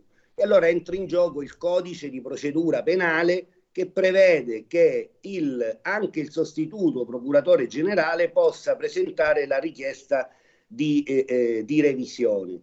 E, beh, in ogni caso, vede, per esempio, la richiesta di revisione è, è rimasta poi giacente eh, a Milano eh, eh, per lunghi mesi. Eh, perché eh, si è detto negli ultimi tempi che non. Non la si sarebbe trasmessa a Brescia, eh, poiché si aveva il diritto di eventualmente controfirmare, valutare e poi eh, decidere se inviarla o non inviarla. Poi in realtà eh, eh, eh, eh, si è dovuto inviare questa richiesta di revisione perché, come le dicevo, eh, eh, è assolutamente impossibile, una volta depositato un atto, eh, eh, Eh, depositato da un sostituto procuratore generale legittimato dal codice di procedura penale, che quell'istanza non andasse, eh, non andasse a Brescia. È chiaro che si propone questo tipo di problematica eh, relativa alla gerarchizzazione sostanzialmente anche del eh, eh, e della burocratizzazione, eh, appunto. Eh, in questo caso sostanzialmente eh, della, perché... della magistratura, eh, quindi sì, quella, eh, sia quella requirente sia quella giudicante, eh, che ha affrontato con, con quella nota eh, eh, la Camera penale. E eh, certo che è desolante a volte dover osservare che eh, eh, si aprano eh, procedimenti disciplinari per questioni di carattere assolutamente formale. E nel caso specifico, quello che a me interessa naturalmente è la strage di Erba, al di là del, nel caso specifico eh, questo eh, ha eh, pregiudicato grandemente, diciamo, eh, eh, il merito, eh, quindi eh, sostanzialmente i diritti dei condannati e quindi di Olindo Rosa. E, e, e, e, e su questo naturalmente a noi ci dispiace tanto, perché si è discusso tanto del procedimento eh, disciplinare, questa ricostruzione, e invece si è discusso molto poco del della sostanza, cioè del contenuto eh, della appunto. richiesta di revisione di Tarfusser, eh, eh, che insomma ha eh, affrontato eh, degli argomenti sia sotto il profilo de- della prova nuova, sia sotto il profilo eh, del, eh, della lettera D, cioè, ovvero del, eh, di alcune ipotesi che potrebbero eh, costituire reato, e le ha sottoposte alla Corte d'Appello di Brescia, insomma. Ecco, anche eh, questa sua ricostruzione. Mi sembra che abbia fatto anche in questo caso il suo dovere, è venuto a conoscenza di determinati fatti, eh, eh, è alla Procura Generale di Milano, eh, ha redatto un atto di revisione che lo consente in co- il codice e l'ha inviato a Brescia perché quell'atto ve- venisse, ecco, venga valutato. Avvocato Schembri, anche questa valutato. Sua ricostruzione conferma secondo me quello che dicevo prima, cioè che è il nodo poi del, della nota del Consiglio Direttivo della Camera Penale di Milano, cioè invece di badare alla sostanza e diciamo ai principi del giusto processo, della terzietà del giudice, della difesa dei diritti dell'indagato, dell'imputato e anche del condannato, come in questo caso, eh, quello che scrive esattamente la Camera Penale di Milano è questo, invece di badare a questo ci si perde diciamo in iniziative disciplinari, quando non, e qui mi riferisco anche agli altri esempi, dottoressa Alberta, che voi fate, per esempio il caso di Artem Us, no? L'imprenditore figlio di un oligarca vicinissimo a Putin che evade. Eh, voi denunciate l'iniziativa del Ministero che prima manda un'ispezione, poi fa un procedimento disciplinare nei confronti di magistrati che motivatamente e senza che il loro provvedimento venga contestato o impugnato, eh, hanno avuto il torto di applicare invece del carcere una misura cautelare più attenuata, cioè a vantaggio dell'imputato indagato. Altra vicenda che ha eh, colpito tutti, la vicenda dell'uccisione di Giulia Tramontano, no? E qui subentra un altro aspetto, la, eh, il cortocircuito tra informazione e indagine penale. Esternazioni pubbliche di una parte processuale che eh, condizionano il libero esplicarsi del giudizio. Eh, la vicenda di Tramontano, la conos- di Giulia Tramontano purtroppo la conoscono tutti. Terzo esempio che voi fate, la richiesta di assoluzione proposta, non sia mai, da un pubblico ministero a Brescia, campagne mediatiche, interventi politici, richieste di iniziative disciplinari. Tutto quest- tutti questi casi, il caso di Catania da lei citato prima sotto un altro profilo, anche se secondo me lì riguarda poteri, diciamo così, tutelati rispetto al cittadino comune e ai cittadini comuni di cui abbiamo parlato finora, ma questa è una mia opinione. Beh, insomma, tutto questo voi dite ha a che fare con una questione fondamentale, ovvero la questione dell'allergia eh, che abbiamo a livello politico, a livello mediatico, ma anche a livello di magistratura requirente e giudicante nei confronti di chi faccia valere le garanzie che esistono, che non sono inventate, che sono parte della nostra Costituzione, del nostro ordinamento, a favore dell'indagato, dell'imputato o anche del condannato. Quindi, avvocato Alberta, io le chiedo, ma perché c'è questa allergia? Come si fa, diciamo, a spaccare questo muro, che poi è un muro, diciamo, che porterebbe verso una ovvietà, cioè sono tutti principi chiaramente stabiliti dalla nostra Costituzione, che tutti continuano a dire la più bella del mondo, e dalle nostre leggi, a garanzia semplice dell'indagato. L'avvocato Schembri ci ha fatto Pino un'illustrazione, uno dice ma cosa state a perdervi in questo ginepraio burocratico quando abbiamo valori ben più alti da difendere, che è poi quello che dice il dottor Tarfusser, no? Io non riesco a dormire di notte se guardo queste carte e mi imputano di non aver rispettato la gerarchia interna dell'ufficio. Ma dove siamo? Dove siamo, avvocato Alberta? Lo chiedo a lei. La domanda è veramente complicata, ma credo che siano un po' due i profili, no, della questione. Da un lato c'è una, eh, come posso dire, una visione di queste questioni eh, troppo corporativa. Talvolta anche noi avvocati cadiamo mm. un po' in questa logica e vediamo le cose in modo, diciamo, unilaterale, prospettico, senza poi, eh, come dire, calarci nei panni altrui. La magistratura lo fa molto spesso e in qualche modo la vicenda eh, revisione eh, strage di Erba eh, ci dice anche qualcosa in più, cioè se è vero quel che si è letto a proposito del fatto che tra le contestazioni al dottor Tarfusser c'è anche il fatto di avere lasciato, come dire, spazio alla difesa, avere eh. interloquito con l'avvocatura. No, ma guardi, è una cosa... avvocato, lei lo, lui lo scrive nella sua richiesta di revisione, lui in maniera molto trasparente e secondo me civile lo scrive. Io mi sono confrontato con questi due avvocati, ecco, e non sono i miei nemici. No? Lo sappiamo bene. E infatti lei si sente che... nemica del pubblico ministero quando va in tribunale? Non credo. No, assolutamente no, anche il nostro sistema, diciamo, di processo accusatorio. Però purtroppo, purtroppo devo dire, ci sono pubblici ministeri che si sentono nemici dell'avvocato difensore e dell'imputato. Nemici dell'avvocatura, tanti pubblici ministeri, e qui vado al secondo aspetto della questione. La questione corporativa, secondo me, si risolve imparando a mettersi nei panni altrui e a contaminarsi reciprocamente tra categorie professionali. Non sto a parlare di separazione delle carriere, non è questo il contesto, ma dovremmo e dovrebbero, eh, diciamo, eh, i magistrati in generale, la magistratura in generale, imparare, diciamo, a eh, cogliere, eh, cogliere quello che sta al di fuori, ecco, del proprio, della propria funzione vista in, in senso strettamente burocratico. Il secondo aspetto, che è quello che mm. diceva lei, i pubblici ministeri passano sempre, spesso, come un po' gli eroi, i paladini della giustizia, ma sempre quando agiscono in chiave di, eh, come dire, ehm, Eh, di, di, di, di, di, di, di, di coloro i quali con la spada in mano puniscono il colpevole, no? Sì. Questa è l'immagine che deriva da tante cause. Fortissimo è, eh, secondo me, l'aspetto legato al processo mediatico che anticipa mm. in modo assolutamente scomposto, in modo devastante, gli atti di indagine, eh, al, diciamo che getta in pasto gli atti di indagine all'opinione pubblica, per cui l'opinione pubblica si forma un convincimento radicato sul fatto che il pubblico ministero sia quello che sta nel giusto e che persegue il crimine, e a quel punto muoversi da quella concezione diventa difficilissimo, per cui il pubblico ministero resta comunque, a prescindere da come si evolvono poi le vicende, quello che stava nel giusto, il paladino della giustizia. Ehm, la conseguenza è tutto quello che viene dopo e che diciamo noi, diventa molto difficile poi dire no, forse qualcuno si è sbagliato, la persona va scarcerata, eh, il migrante va liberato, eh, l'imputato va assolto e il condannato va liberato perché la condanna era sbagliata. Cioè questa è un po' la sequenza di quei casi che noi abbiamo cercato sì, di esaminare sì. E credo che la radice di tutto questo sia, ripeto, eh, da un lato eh, quella, quella diciamo un po' eh, strumentale invocazione di autonomia del singolo magistrato, che poi in concreto non viene applicata neppure all'interno della magistratura, ma più eh, diciamo in termini più ampi deriva da questa questo posizionamento dell'opinione pubblica, a mio parere fortemente indotto da un'informazione che diventa sempre eh, come dire, peggiore sia sul piano qualitativo che sul piano tempistico, perché è sempre più anticipata, è sempre più frutto di eh, confronti tra persone che non ne sanno nulla in salotti televisivi eh. e quindi è, come dire, un fenomeno tra che si autoalimenta tra... e che eh, la, la magistratura, soprattutto requirente, dovrebbe imparare ad arginare, evitando appunto di... Eh,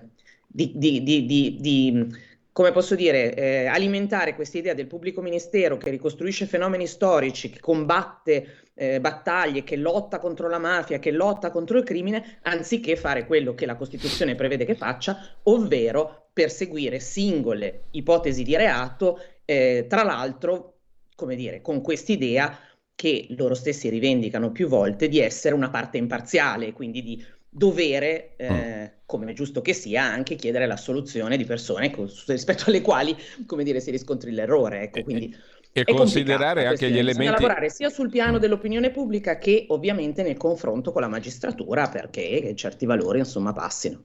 Ecco, tra l'altro, a proposito di informazione, noi giornalisti abbiamo un bellissimo codice deontologico che ci sottoporrebbe anche a eventuali sanzioni nel caso di trasgressione, che impone, in adeguamento e in osservanza dei principi del giusto processo stabiliti nella nostra Costituzione, che si dia uguale rappresentazione all'accusa, alla difesa, e che si facciano racconti mediatici della vicenda processuale totalmente equilibrati. Nel caso tu non lo fai, sei soggetto a sanzioni, che non sono mai state irrogate a nessuno, perché lei parlava dei programmi televisivi del pomeriggio e non solo, che sono pieni di narrazioni mediatiche giudiziarie che si allontanano completamente, trasgrediscono completamente a questo nobile codice deontologico in assenza di sanzioni. Io non voglio, io non sono a invocare sanzioni, però a invocare il principio del rispetto della narrazione corretta, quello sì. Solo che non ne usciamo da questo campo minato da quanti anni? Eh, io, quanti, quanti Tarfusser ha incontrato lei, dottoressa Alberta, nella sua carriera? E quanti, giornali- e quanti giornalisti, diciamo, che hanno raccontato le cose secondo il codice deontologico che ho appena nominato? Statisticamente, su cento Allora, il punto è che la sensibilità del, anche degli organismi, diciamo, di, di, di gli ordini professionali c'è su questo punto. Il punto vero è che l'informazione ormai è talmente composita. Lei sa meglio di me che oggi i giornalisti, chi sono i giornalisti? Cioè, moltissimi sono purtroppo eh, in qualche modo in posizioni anche molto precarie, per cui devono scrivere quello che eh, fa vendere c'è. E quello che fa fare click a qualunque testata, e quello che fa fare click è spesso la prima notizia neanche approfondita, che è quella che poi sbatte il mostro in prima pagina. Non parliamo poi di quel lato di informazione non professionale che è quella che Eh, noi vediamo su internet, sì, in ogni blog, sì. in ogni social, fatta, come dire, da, da chiunque, da, da presunti, mh, come dire, opinionisti, auto, autodefinite esitali. Cioè, diventa sempre più difficile anche coltivare il profilo deontologico, però bisogna provarci. Ecco, io credo da questo punto di vista che anche quei tentativi di interlocuzione che la magistratura fa anche con l'avvocatura, i giornalisti, abbiamo a Milano un tavolo, adesso non ne sto a parlare qua, in cui si cerca in qualche modo di, non dico mettere un freno, ma di eh, avere chiari i punti fondamentali dell'informazione giudiziaria. Cioè, l'informazione giudiziaria non è qualunque notizia che riguardi qualunque indagine, l'informazione giudiziaria, secondo i canoni costituzionali, è un'informazione completa che tenga conto Eh, come dire, di tutti gli elementi, compresi quella di, della difesa, e se non ci sono quelle della difesa perché stiamo parlando di un provvedimento cautelare, che dica che quelli della difesa non ci sono. È un'impresa, cioè d- difficilmente, come dire, questo tipo di fenomeno eh, può essere sconfitto, lo metto tra virgolette, però si può eh, tentare di fare insomma anche una, una, una, un'opera di convincimento anche sui nostri colleghi, eh, perché non è che i nostri colleghi siano esenti da, dall'anticipazione di notizie, a volte anche contro l'interesse del proprio assistito. Cioè, abbiamo visto delle cose terrificanti anche di recente in vicende anche mediatiche. Ecco, questa cui... presa di posizione, per chiudere la nostra conversazione, dottoressa Alberta, questa presa di posizione da cui siamo partiti, della Camera Penale da lei presieduta, ehm, che eh, eco ha avuto, come è stata accolta, che reazioni ha suscitato, se ce ne sono state? Allora, è sempre complicato quando ci si espone nel dare il proprio punto di vista. Poi noi siamo una Camera Penale locale, per quanto di, una, di un foro grande, quindi insomma abbiamo una, una, una, un, un organismo, diciamo, superiore, che è l'Unione delle Camere Penali, con la propria giunta, col proprio presidente. In questo caso, diciamo, la vicenda milanese della, della revisione ci aveva già fatto riflettere, già da tempo, diciamo, meditavamo se, se prendere una, una, una posizione su, su quell'aspetto proprio dell'autonomia e dell'indipendenza del magistrato, perché mm. questo è il nucleo centrale. Allora, è chiaro che da un certo punto di vista eh, la magistratura accoglie con favore qualunque presa di posizione che suoni come a favore della magistratura. Questa non è una presa di posizione a favore della magistratura, mm. è a favore di un principio, cioè il, princi- il principio di autonomia e indipendenza mm. del magistrato. Eh, quindi diciamo che poi il favore o meno del, di chi ci legge, ecco, eh, non è lo scopo per cui cerchiamo di, di dire qualcosa, cerchiamo di dire qualcosa nel nostro piccolo perché condividiamo le nostre riflessioni con i colleghi penalisti iscritti alla Camera Penale e non, e con i colleghi che non sono penalisti ma che in qualche modo vivono questi principi come qualunque cittadino, e se ci leggono anche i cittadini che non hanno nulla a che vedere direttamente con, con la professione legale, meglio ancora. Ecco, cerchiamo di sensibilizzare, questo è il il nostro statuto. Allora, ecco. Avvocato Schembri, eh, l'ultimo um, commento lo, lo voglio far fare a lei sulla vicenda da cui siamo partiti, mh, ovvero um, sulla, sulla notizia anzi di oggi, che hanno citavo alcuni articoli, non so se lei ha letto i giornali stamattina. E, no, ancora no. Eh, ehm, e allora non posso chiederle il commento su come è stato dato conto della vostra iniziativa. Certamente non saprei, se lei mi dica io le rispondo, no? No, perché adesso poi abbiamo pochi minuti, però ehm, parleremo peraltro a parte, diciamo, della vostra richiesta di eh, revisione del processo. eh, certo, diciassette anni sembrano moltissimi eh, per cominciare a esaminare questo, questo mi colpisce, devo dire, per cominciare a esaminare cose che in larghissima parte c'erano già fin dall'inizio. Quando si parla del condizionamento mediatico e quando si parla del concepire l'accusa e il, il ruolo del pubblico ministero in chiave, diciamo così, esclusivamente di accusa, eh, questo però viene fuori chiarissimamente da questa storia, no? Perché diciassette anni dopo, eh, a parte le consulenze nuove, ma sono consulenze che si innestano su cose che c'erano già all'origine e che voi avete cercato anche in sede processuale, in primo grado a Como, fin da subito di far presenti per un giudizio equilibrato. Ci sono voluti diciassette anni per tornare su tante cose che c'erano già fin dall'inizio. Questa mi sembra una cosa terrificante. Eh, ma eh, sai che cos'è? Il, la nostra difficoltà è stata proprio questa, cioè raccogliere quella che tic, tecnicamente è una prova nuova, perché determinati argomenti già si conoscevano già da prima ed erano stati affrontati ehm, ed erano stati, diciamo, risolti ehm, eh, in, in modo am, abbastanza ambiguo e oserei dire, ecco, diciamo, nella costruzione delle prove anche Eh, con un po' mh, con l'inganno, ecco, cioè nel senso anche con l'inganno mediatico. Mm. L'inganno mediatico si, era, si, si è sempre detto che per esempio il testimone Frigerio sin da subito riconobbe Olindo Romano.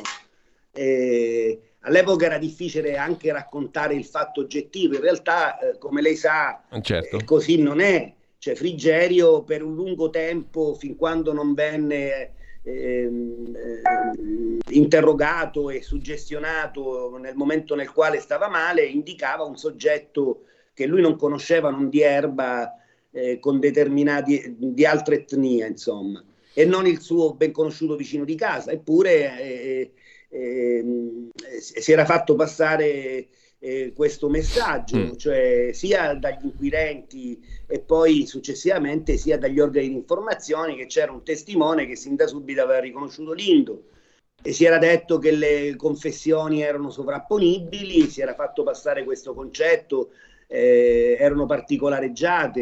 In realtà le confessioni sono una cozzaglia di errori, eh, eh, sì, basta sì, leggerle, farsene un'opinione, avvocato... e questo poi alla fine piano piano le stesse sentenze eh, successive, quella della Corte d'Assise d'Appello di Milano, dirà che effettivamente gli errori ci sono. Poi la soluzione che viene trovata eh, è quella di eh, eh, accedere alla tesi che Olindo e Rosa avrebbero confessato commet- commettendo volontariamente degli errori per tenersi la porta aperta per una eh, ritrattazione futura.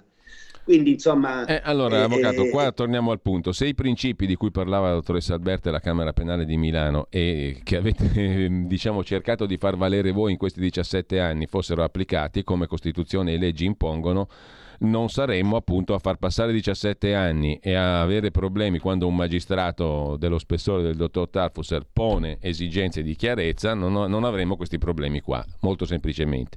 Bisogna che si vada in quella direzione e, che, e spero che questa vicenda e quelle citate nel comunicato della Camera Penale che abbiamo commentato stamani servano per andare in quella direzione. Per il momento dobbiamo salutarci qua.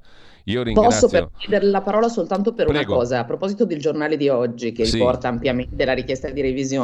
Eh, nella vicenda bresciana del marito bengalese, per cui l'ufficio sollevò, lo stesso capo dell'ufficio sollevò un putiferio, notizia di oggi è che c'è stata assoluzione. Sì, esatto. E quindi, ecco, diciamolo, nel senso che eh, è importante sottolinearlo. Non sì. aveva tutti i torti chi ha chiesto l'assoluzione, diciamo e così. E poi si vedranno le motivazioni, naturalmente. Comunque, grazie eh. all'avvocato Valentina Alberta, grazie all'avvocato Fabio Schembri. Eh, grazie a voi. E buona mattinata, buon lavoro, grazie ancora. Grazie, buona giornata.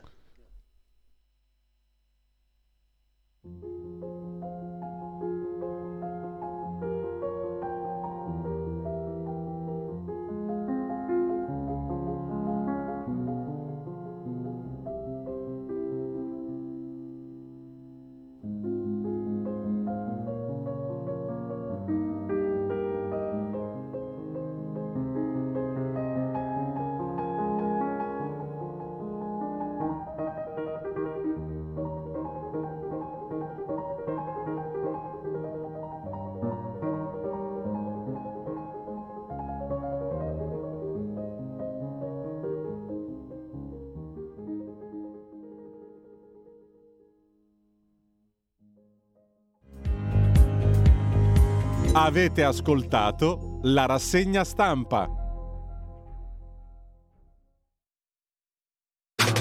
Stai ascoltando Radio Libertà, la tua voce libera, senza filtri né censura. La tua radio.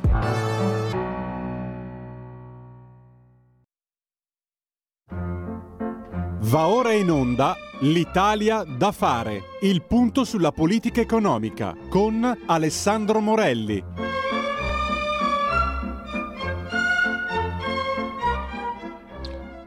Eccoci qua, mi scuso con Alessandro Morelli per essere andato un po' lungo con la conversazione precedente con la Presidente delle Camere Penali di Milano, l'Avvocato Schembri, su questioni di principio sulle quali abbiamo fatto lunghe battaglie qui in questa radio da sempre, non solo in relazione a casi specifici ma per interesse generale. Intanto grazie ad Alessandro Morelli che guida il Dipartimento, come sapete, per la programmazione e il coordinamento della politica economica. Alessandro, buongiorno e ancora scusami per questo ritardo. Grazie. No, grazie a tutti voi, chiaramente sono anch'io interessato per questioni più eh, di giustizia generale che del caso singolo, anche se chiaramente certo. Nel caso singolo, come sappiamo, ci sono due persone che eh, appunto sono oggetto Della vostre, delle vostre inchieste e, e certamente, fammi dire, non due privilegiati, no? Se in, si no. intendono come tale giudici o esponenti, diciamo così, di varie elite, diciamo così. Esatto. Eh, la notizia esatto. è di oggi, ne abbiamo parlato e ne riparleremo. Intanto però eh, a proposito di programmazione e coordinamento della politica economica, che è il tuo ambito, questa è la settimana della presentazione della finanziaria, da un lato. Dall'altro lato ho visto che tu hai posto l'accento eh, in maniera molto, molto forte anche sulla questione della sicurezza, no? Alla luce di ciò che è accaduto a Bruxelles, alla luce di quel che sta accadendo in Israele, a Gaza, e dei riflessi che possono derivarne, alla luce dei due arresti di cui abbiamo ampiamente parlato, assai inquietanti ieri a Milano. Assai inquietanti anche le parole del procuratore capo di Milano Viola, che ha descritto una situazione tutt'altro che idilliaca e tranquilla nel capoluogo lombardo. Tu hai molto insistito su questo argomento, ho visto, no?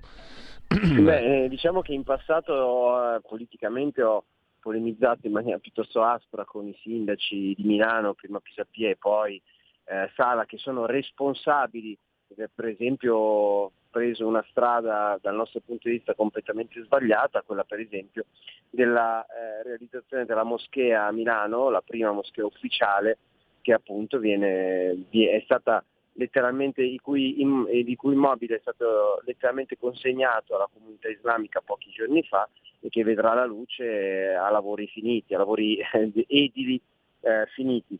Insomma, diciamo che sembra piuttosto surreale. Eh, oggi ci sarà una seduta del C I P E S molto, in, molto importante dove eh, chiaramente terremo, terranno banco le infrastrutture volute da Matteo Salvini e non solo, e dicevo sembra piuttosto surreale fare continuare, dover continuare chiaramente con l'auspicio che tutto si risolva nel più breve tempo possibile e quindi poter tornare a una, a una normalità, a una normalità per, che però comunque sia verrà totalmente cambiata Eh, da quello che sta accadendo, eh, che, queste, che questi fatti gravissimi possano eh, far eh, venire un po' di sale in zucca a chi per tanti anni ci ha dato a volte anche dei cretini quando dicevamo che era assurdo eh, permettere questa falsa integrazione, che oggi appunto si sta rivelando quel modello eh, Molenbeek che purtroppo c'è anche in alcune nostre grandi città, soprattutto al nord.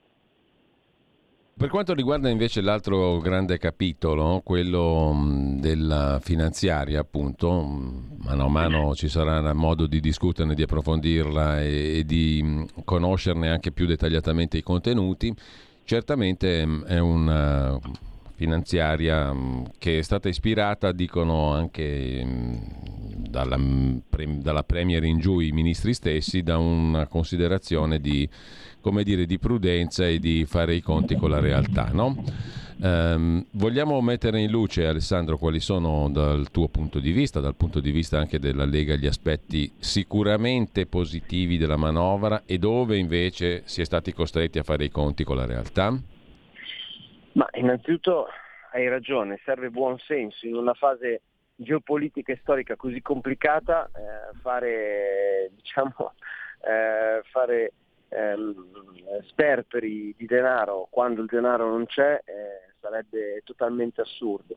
Eh, quindi eh, abbiamo scelto di eh, prendere alcuni spunti che sono spunti legati chiaramente anche alla campagna elettorale, penso al tema della denatalità e alla necessità di sostenere le famiglie eh, con, eh, con bimbi, perché chiaramente questo eh, è il nostro futuro. Dall'altra parte continuare anche per eh, dare un eh, vero e proprio tampone rispetto alla complicata situazione eh, inflazionistica, eh, dare, dicevo, un, eh, un contributo alle famiglie meno abbienti, perché appunto queste possano eh, contrastare l'aumento dell'inflazione, che sappiamo essere comunque molto forte.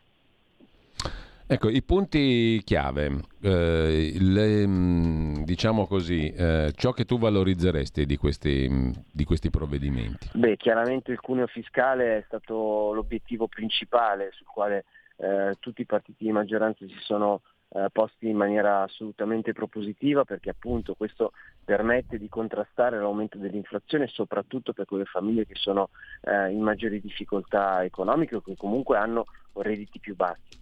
Dall'altra parte, dicevo, eh, la, la possibilità di dare veramente una parità alle donne con eh, il, eh, l'asilo nido gratis eh, dal secondo figlio in su è, un, eh, è uno spunto che per tanti anni è stato dichiarato, promesso, annunciato da certa sinistra che sul, sul tema delle donne ha, diciamo, fatto molto eh, a parole, ma poi nella, nella realtà Eh, e nella pratica ha fatto ben poco. Ecco, noi siamo passati ancora una volta dalle parole ai fatti, ribadisco, con grande buonsenso, con attenzione, con eh, comunque un'aspirazione di eh, progettualità in tutti i sensi, sia sul tema infrastrutturale, e quindi penso al ponte sullo Stretto di Messina che collegherà eh, la Sicilia a Berlino, e dire che sarà un collegamento stabile tra Messina e Reggio Calabria mi sembra veramente un ragionamento provincialistico che non, mi, no, non è mio assolutamente. Questo sarà una grande operazione che permetterà eh, a una delle regioni d'Europa di essere collegata col resto d'Europa. Dunque, dicevo, una serie di eh, spunti che hanno una visione molto eh, lunga nel tempo, che conferma il fatto che questo governo non ha un'aspirazione Eh, di durare l'annetto più o meno dei governi, dei governi soliti, insomma, mettiamola così, eh, italiani, ma un governo che ha un'aspirazione di durare un quinquennio e magari eh, bissare con dieci anni. Ecco, Alessandro, altro aspetto, uno degli elementi della finanziaria, la riduzione di venti euro da novanta a settanta del canone RAI, e c'è chi dice voi volete impoverire la tivù pubblica, la volete distruggere, la RAI, la meravigliosa RAI. Beh, eh, allora, sto entrando in RAI, guarda, in questo momento sto entrando nella sede di Saxa Rubra, quindi chissà l'accoglienza che riceverò, perché eh, diciamo che eh, qua dentro, in questo mondo, eh, sono, sono visto come quello, il mandante di questa, di questa decisione. Eh, peraltro è coerente con una proposta di legge a mia prima firma che la Lega aveva depositato eh, giusto un annetto fa. Eh, quindi la Lega l'aveva promesso, ancora una volta abbiamo detto e lo stiamo facendo, abbiamo vinto le elezioni e eh, la Lega ha ottenuto eh, il, la possibilità di entrare in maggioranza anche grazie a questa proposta politica, e, e la stiamo facendo. Se poi darà fastidio a qualcuno, eh, questo ci dispiace, ma eh, l'intenzione non è assolutamente quella di eh, dare un colpo al, al servizio pubblico radiotelevisivo, anzi, ma quello di riequilibrare e di mettere, insomma, in fila anche le questioni. Eh, ci sono altre priorità sulle quali eh, le famiglie devono dedicare i loro soldi. Eh, oggi c'è un percorso chiaramente che eh, vede appunto questa riduzione di venti euro, comunque alla RAI arriveranno i fondi necessari eh, perché il ministro Giorgetti non solo l'ha assicurato ma lo ha fatto. Dunque mh, diciamo siamo riusciti a ottenere Eh, siamo riusciti a ottenere eh, tutti i risultati possibili, dando anche appunto risposta al nostro elettorato. Eh, se a qualcuno dispiace, questo eh, mi duole per, per questo qualcuno, ma gli italiani, eh, io sfido chiunque ad andare al mercato in questo momento e eh, intervistare, chiedere alla signora Maria se è contenta di spendere, eh, di avere un investimento di venti euro in meno per quest'anno, l'auspicio che possa diminuire anche nei prossimi anni, logicamente. Questa, tutto quello, eh, eh, tutta questa finanziaria si basa su un ragionamento di legislatura, quindi gli obiettivi che abbiamo ottenuto quest'anno sono parte di un, eh, di un obiettivo generale, Eh, di un obiettivo generale che sarà eh, diciamo il, il cui risultato e eh, i cui frutti si vedranno fra cinque anni. Capitolo pensioni. Il ministro Giorgetti ha affermato in conferenza stampa che sarà molto più restrittivo l'accesso alla pensione anticipata. Uh, su quota centotré, ha detto Giorgetti, sono stati cambiati i requisiti dell'età anagrafica, fermando, fermo restando i quarantuno anni di contributi, e quindi si passa sostanzialmente a quota centoquattro. Um, sulle pensioni si poteva fare di più? Ma guarda, allora, chiaramente sempre si può fare di più. Eh, la coperta è questa, la scelta del governo è stata quella di eh, sostenere appunto i redditi più bassi, eh, puntare sulla, eh, sulla ehm, diciamo, eh, opporsi alla crisi, all'inverno, al cosiddetto inverno demografico, e chiaramente guardare anche eh, con attenzione alle pensioni. Oggi c'è questo risultato, l'anno prossimo eh, se eh, dal punto di vista economico si riusciranno a ottenere nuove risorse, chiaramente ci saranno eh, altri obiettivi da raggiungere. Detto questo, però, veramente par- appare surreale, mi perdonerai, Eh, il fatto che noi stiamo ragionando su eh, dei temi domestici, come si definisce eh, quando si parla di politica interna, quando veramente siamo eh, in un momento nel quale la storia può avere, può avere un giro di boa. Mm. Eh, è inutile stare a ricordare la cronaca delle, dei fatti che stanno avvenendo in questo momento in, nella striscia di Gaza in Israele, ma eh, chiaramente tutto questo ha delle ripercussioni pesantissime anche per l'Italia.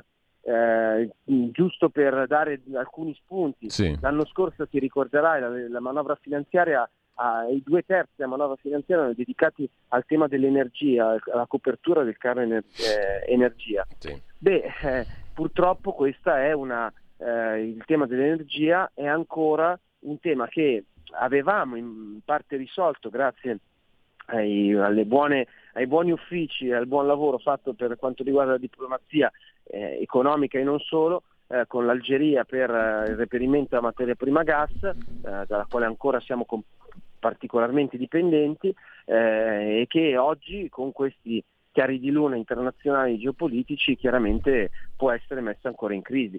Dunque oggi veramente siamo in una fase nella quale le scelte che si stanno facendo sono scelte eh, di buon senso, anche nell'ottica eh, di possibili ulteriori crisi che in questo momento non possiamo, non possiamo prevedere. Ecco, secondo te eh, c'è il rischio che si allarghi la questione israelo-palestinese a un conflitto molto più ampio? Beh, allora, diciamo che le premesse, le premesse ci sono tutte. Eh, il fatto che in questa fase gli Stati Uniti per primi stiano cercando dal punto di vista diplomatico di, eh, non dico frenare, ma rallentare l'impeto, eh, la sete di vendetta, perché appunto eh, alcuni l'hanno definito, hanno detto che Israele ha un giusto, eh, un legittimo eh, necessità, dovere anche eh, di rispondere al terroristi di Hamas, ma dall'altra parte eh, appunto non si può arrivare al livello della vendetta. Ora, eh, siamo in una fase storica molto importante, dicevo, di giro di boa, un giro di boa che colpisce anche l'Europa.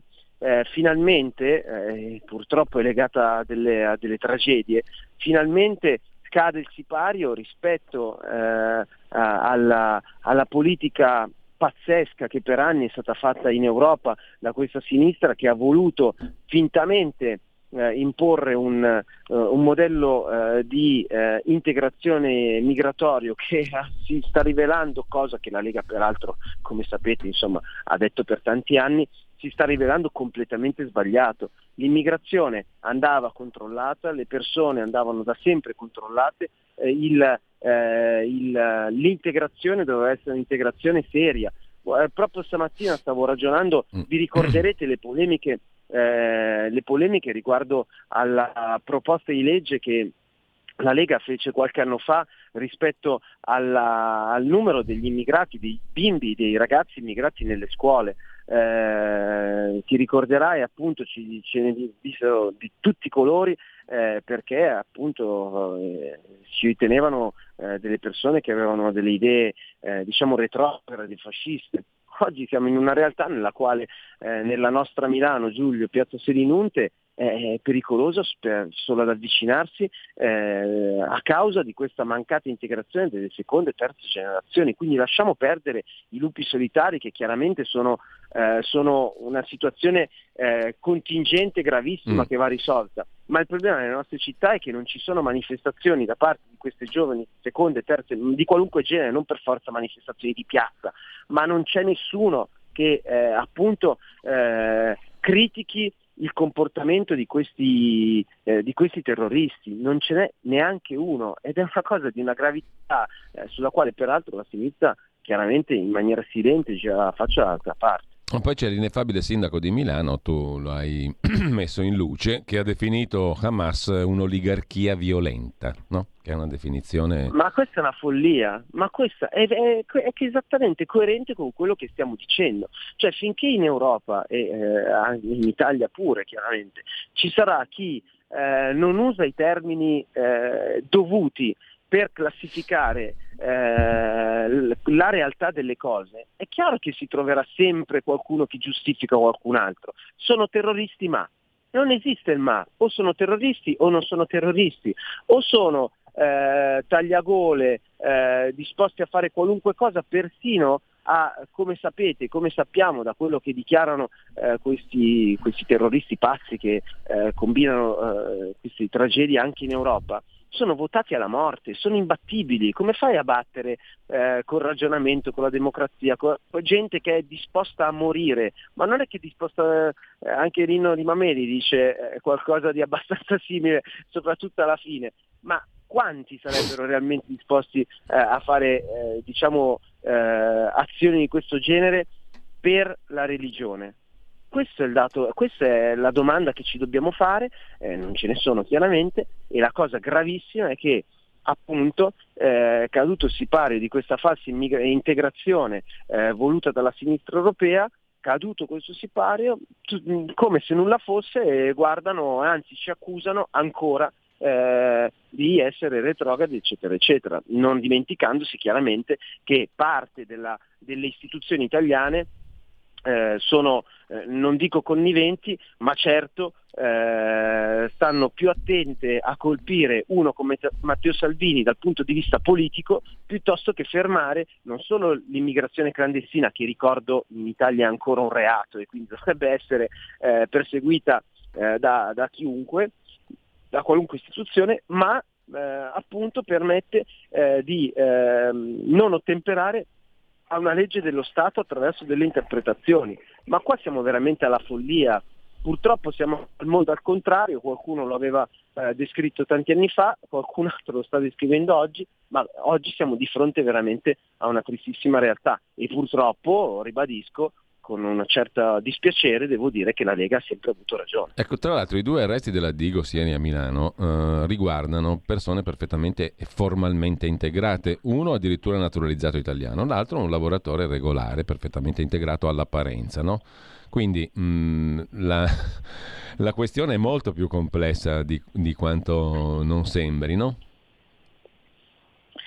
È molto più complessa, e purtroppo appunto cercando di mettere la polvere sotto il tappeto si è fatto finta di nulla, tanto che, come dicevo, a Milano verrà a breve inaugurata una moschea grazie alle scelte eh, scriteriate eh, del P D milanese, della sinistra milanese, eh, che sta più attenta alle piste ciclabili piuttosto che alla sicurezza dei nostri concittadini, perché questo è il dato, eh, è il dato oggettivo. Hanno lavorato e hanno polemizzato più su quello, eh, sulle piste ciclabili, che sulla che la sicurezza eh, dei nostri concittadini, e eh, sull'investimento eh, su, in politiche, eh, in politiche in, dell'integrazione che fossero realmente, eh, che avessero come obiettivo realmente l'integrazione, e non eh, il denigrare il cattivo eh, leghista che ce l'ha con chissà chi.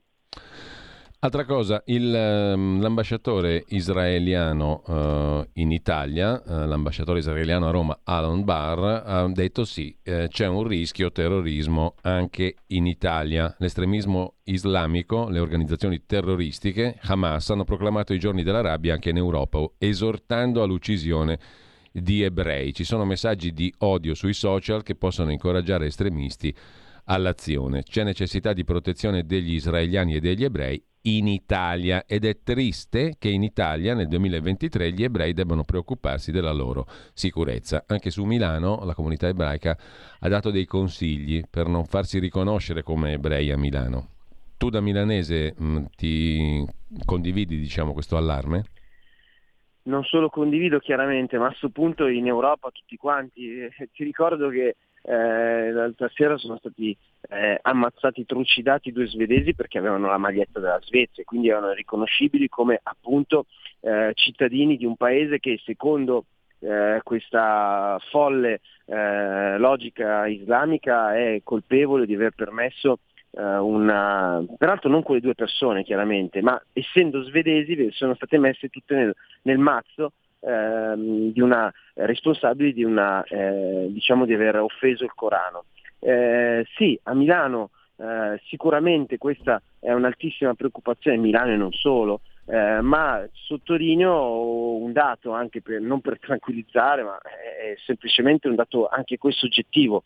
Finché l'Italia sarà in quel crocevia, eh, quella porta aperta all'Europa, eh, che l'Europa stessa ha voluto che l'Italia fosse e la sinistra italiana ha pesantemente favorito, beh diciamo che eh, dal punto di vista proprio strategico anche a loro non, non conviene alzare, alzare la, la posta in Italia, perché se si chiude la porta italiana mh, poi eh, non entrano più, e quindi eh, questo va assolutamente sottolineato, perché ricordiamocelo, questi eh, li riteniamo dei pazzi, e sicuramente pazzi sono, rispetto alla cultura che noi con la quale noi approcciamo, diciamo, il, eh, la, la, la nostra società, ma per, per gli altri... Per... Abbiamo perso... Cioè, la... Ecco, se no, ti, ti risentiamo, c'è stato un piccolo blackout. Eh, dicevo, eh, nelle loro, nella cultura eh, di provenienza, eh, questi che noi riteniamo dei pazzi, perché la nostra cultura le, le, legittimamente li ritiene dei pazzi, eh, sono invece ritenuti degli eroi. Eh, ricordati che il, eh, il Corano appunto prevede per questi eh, le famose settanta passavergini. Dunque, eh, ma di cosa stiamo parlando? Stiamo parlando di una eh, situazione per la quale noi approcciamo con la nostra mentalità, con la nostra cultura, una cultura che non ha Eh, la, non segue la nostra logica. Dunque, eh, se eh, per tornare alla domanda, chiaramente il lupo solitario eh, può essere un pericolo, se, dal mio punto di vista sarebbe veramente mh, diciamo poco accorto dal punto di vista strategico, quindi con, se c'è una regia eh, più alta eh, di questi attacchi, poco strategico eh, attaccare l'Italia, che, perché purtroppo l'Italia eh, oggi è ancora la porta aperta per l'Europa. Eh, Alessandro, prima di salutarci, eh, sulla tua agenda quali sono i primi due o tre punti? Beh, oggi dicevo, comunque sia il lavoro va avanti e ci sarà un comitato interministeriale per la programmazione economica dove sono Eh, nel quale sono dedicati alcuni punti per le infrastrutture volute eh, da Matteo Salvini, quindi va avanti alacremente il nostro lavoro, eh, anzi mi farà molto piacere riportare a Radio Libertà la eh, rapidità con la quale le iniziative del Ministero delle Infrastrutture vengono approvate in sede eh, di Palazzo Chigi. Se negli anni scorsi insomma i tempi erano piuttosto dilatati, Eh, questo binomio eh, di leghisti eh, nell'ambito delle infrastrutture sta ve- veramente velocizzando tutti gli iter burocratici che, come sappiamo, in Italia insomma sono stati eh, per tanti anni eh, un grosso problema per la lungaggine della realizzazione, per la realizzazione delle infrastrutture. E quindi questo indubbiamente è un argomento. Eh, in questi giorni eh, ci stiamo occupando del tema del nucleare, che, per tornare a, una, a uno degli spunti che abbiamo ricordato in, eh, durante la nostra, eh, il nostro colloquio, è un argomento cardine, chiaramente di visione, ma che ci permetterà, permetterà all'Italia di trovare una chiave, eh, una delle chiavi, perché la bacchetta magica non esiste, una sola soluzione non può esistere, ma per arrivare a quella indipendenza energetica che è fondamentale, sulla quale evidentemente negli ultimi trent'anni sono stati fatti degli errori grossolani. Allora, grazie ad Alessandro Morelli, buona mattina, buon lavoro Alessandro, e a presto. Buon lavoro a tutti voi. E tra poco, dopo il qui Parlamento e anche la pillola quotidiana diritto rovescio del direttore di Italia Oggi Pierluigi Magnaschi, Andrea Lombardi da fronte del blog di Edoardo Montolli, Digital Services Act, in Europa la democrazia è in pericolo, Matteo Salvini a Bari, sesto convegno nazionale, i ponti e le gallerie italiane nel P N R R, dopo le dieci.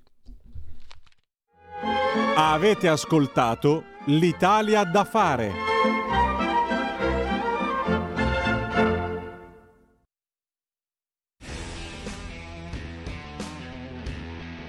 Il Consiglio dei Ministri ha approvato la legge di bilancio. Questo documento passa dalle parole ai fatti. Non si può più accontentare tutti, bisogna fare delle scelte. Una scelta è stata fatta a favore delle donne che, non potendosi difendere da sole perché in quanto tali non sono sufficientemente organizzate, debbono essere difese dalla politica che questa volta ha scelto a loro favore, in varie maniere. Prima cancellando i pesanti pesanti contributi previdenziali a favore delle donne a partire dal secondo figlio, quindi questi contributi vanno a vantaggio del reddito delle donne. Secondo, rendendo gli asili gratis a chi ha due figli. Terzo, concedendo un congedo parentale di un mese a un, alla donna o, al, o all'uomo in caso appunto di necessità familiari. Queste scelte vanno nella direzione di sempre meno costringere le donne a scegliere fra la maternità e il lavoro. Più aiuti ci sono alle famiglie e meno le donne sono obbligate a lasciare il loro posto di lavoro, e più libere sono di scegliere, migliore è la società.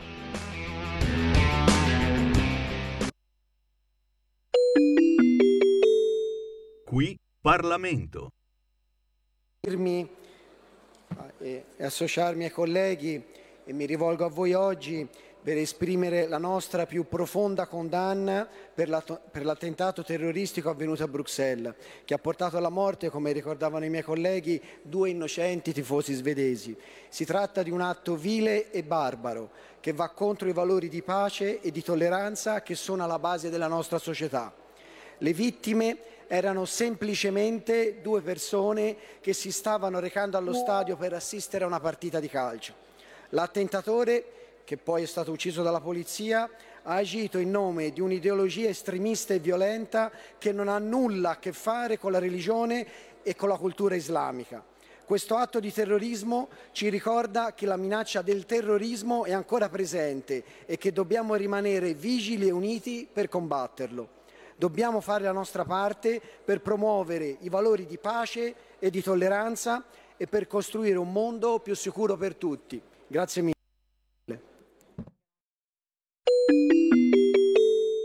Qui Parlamento.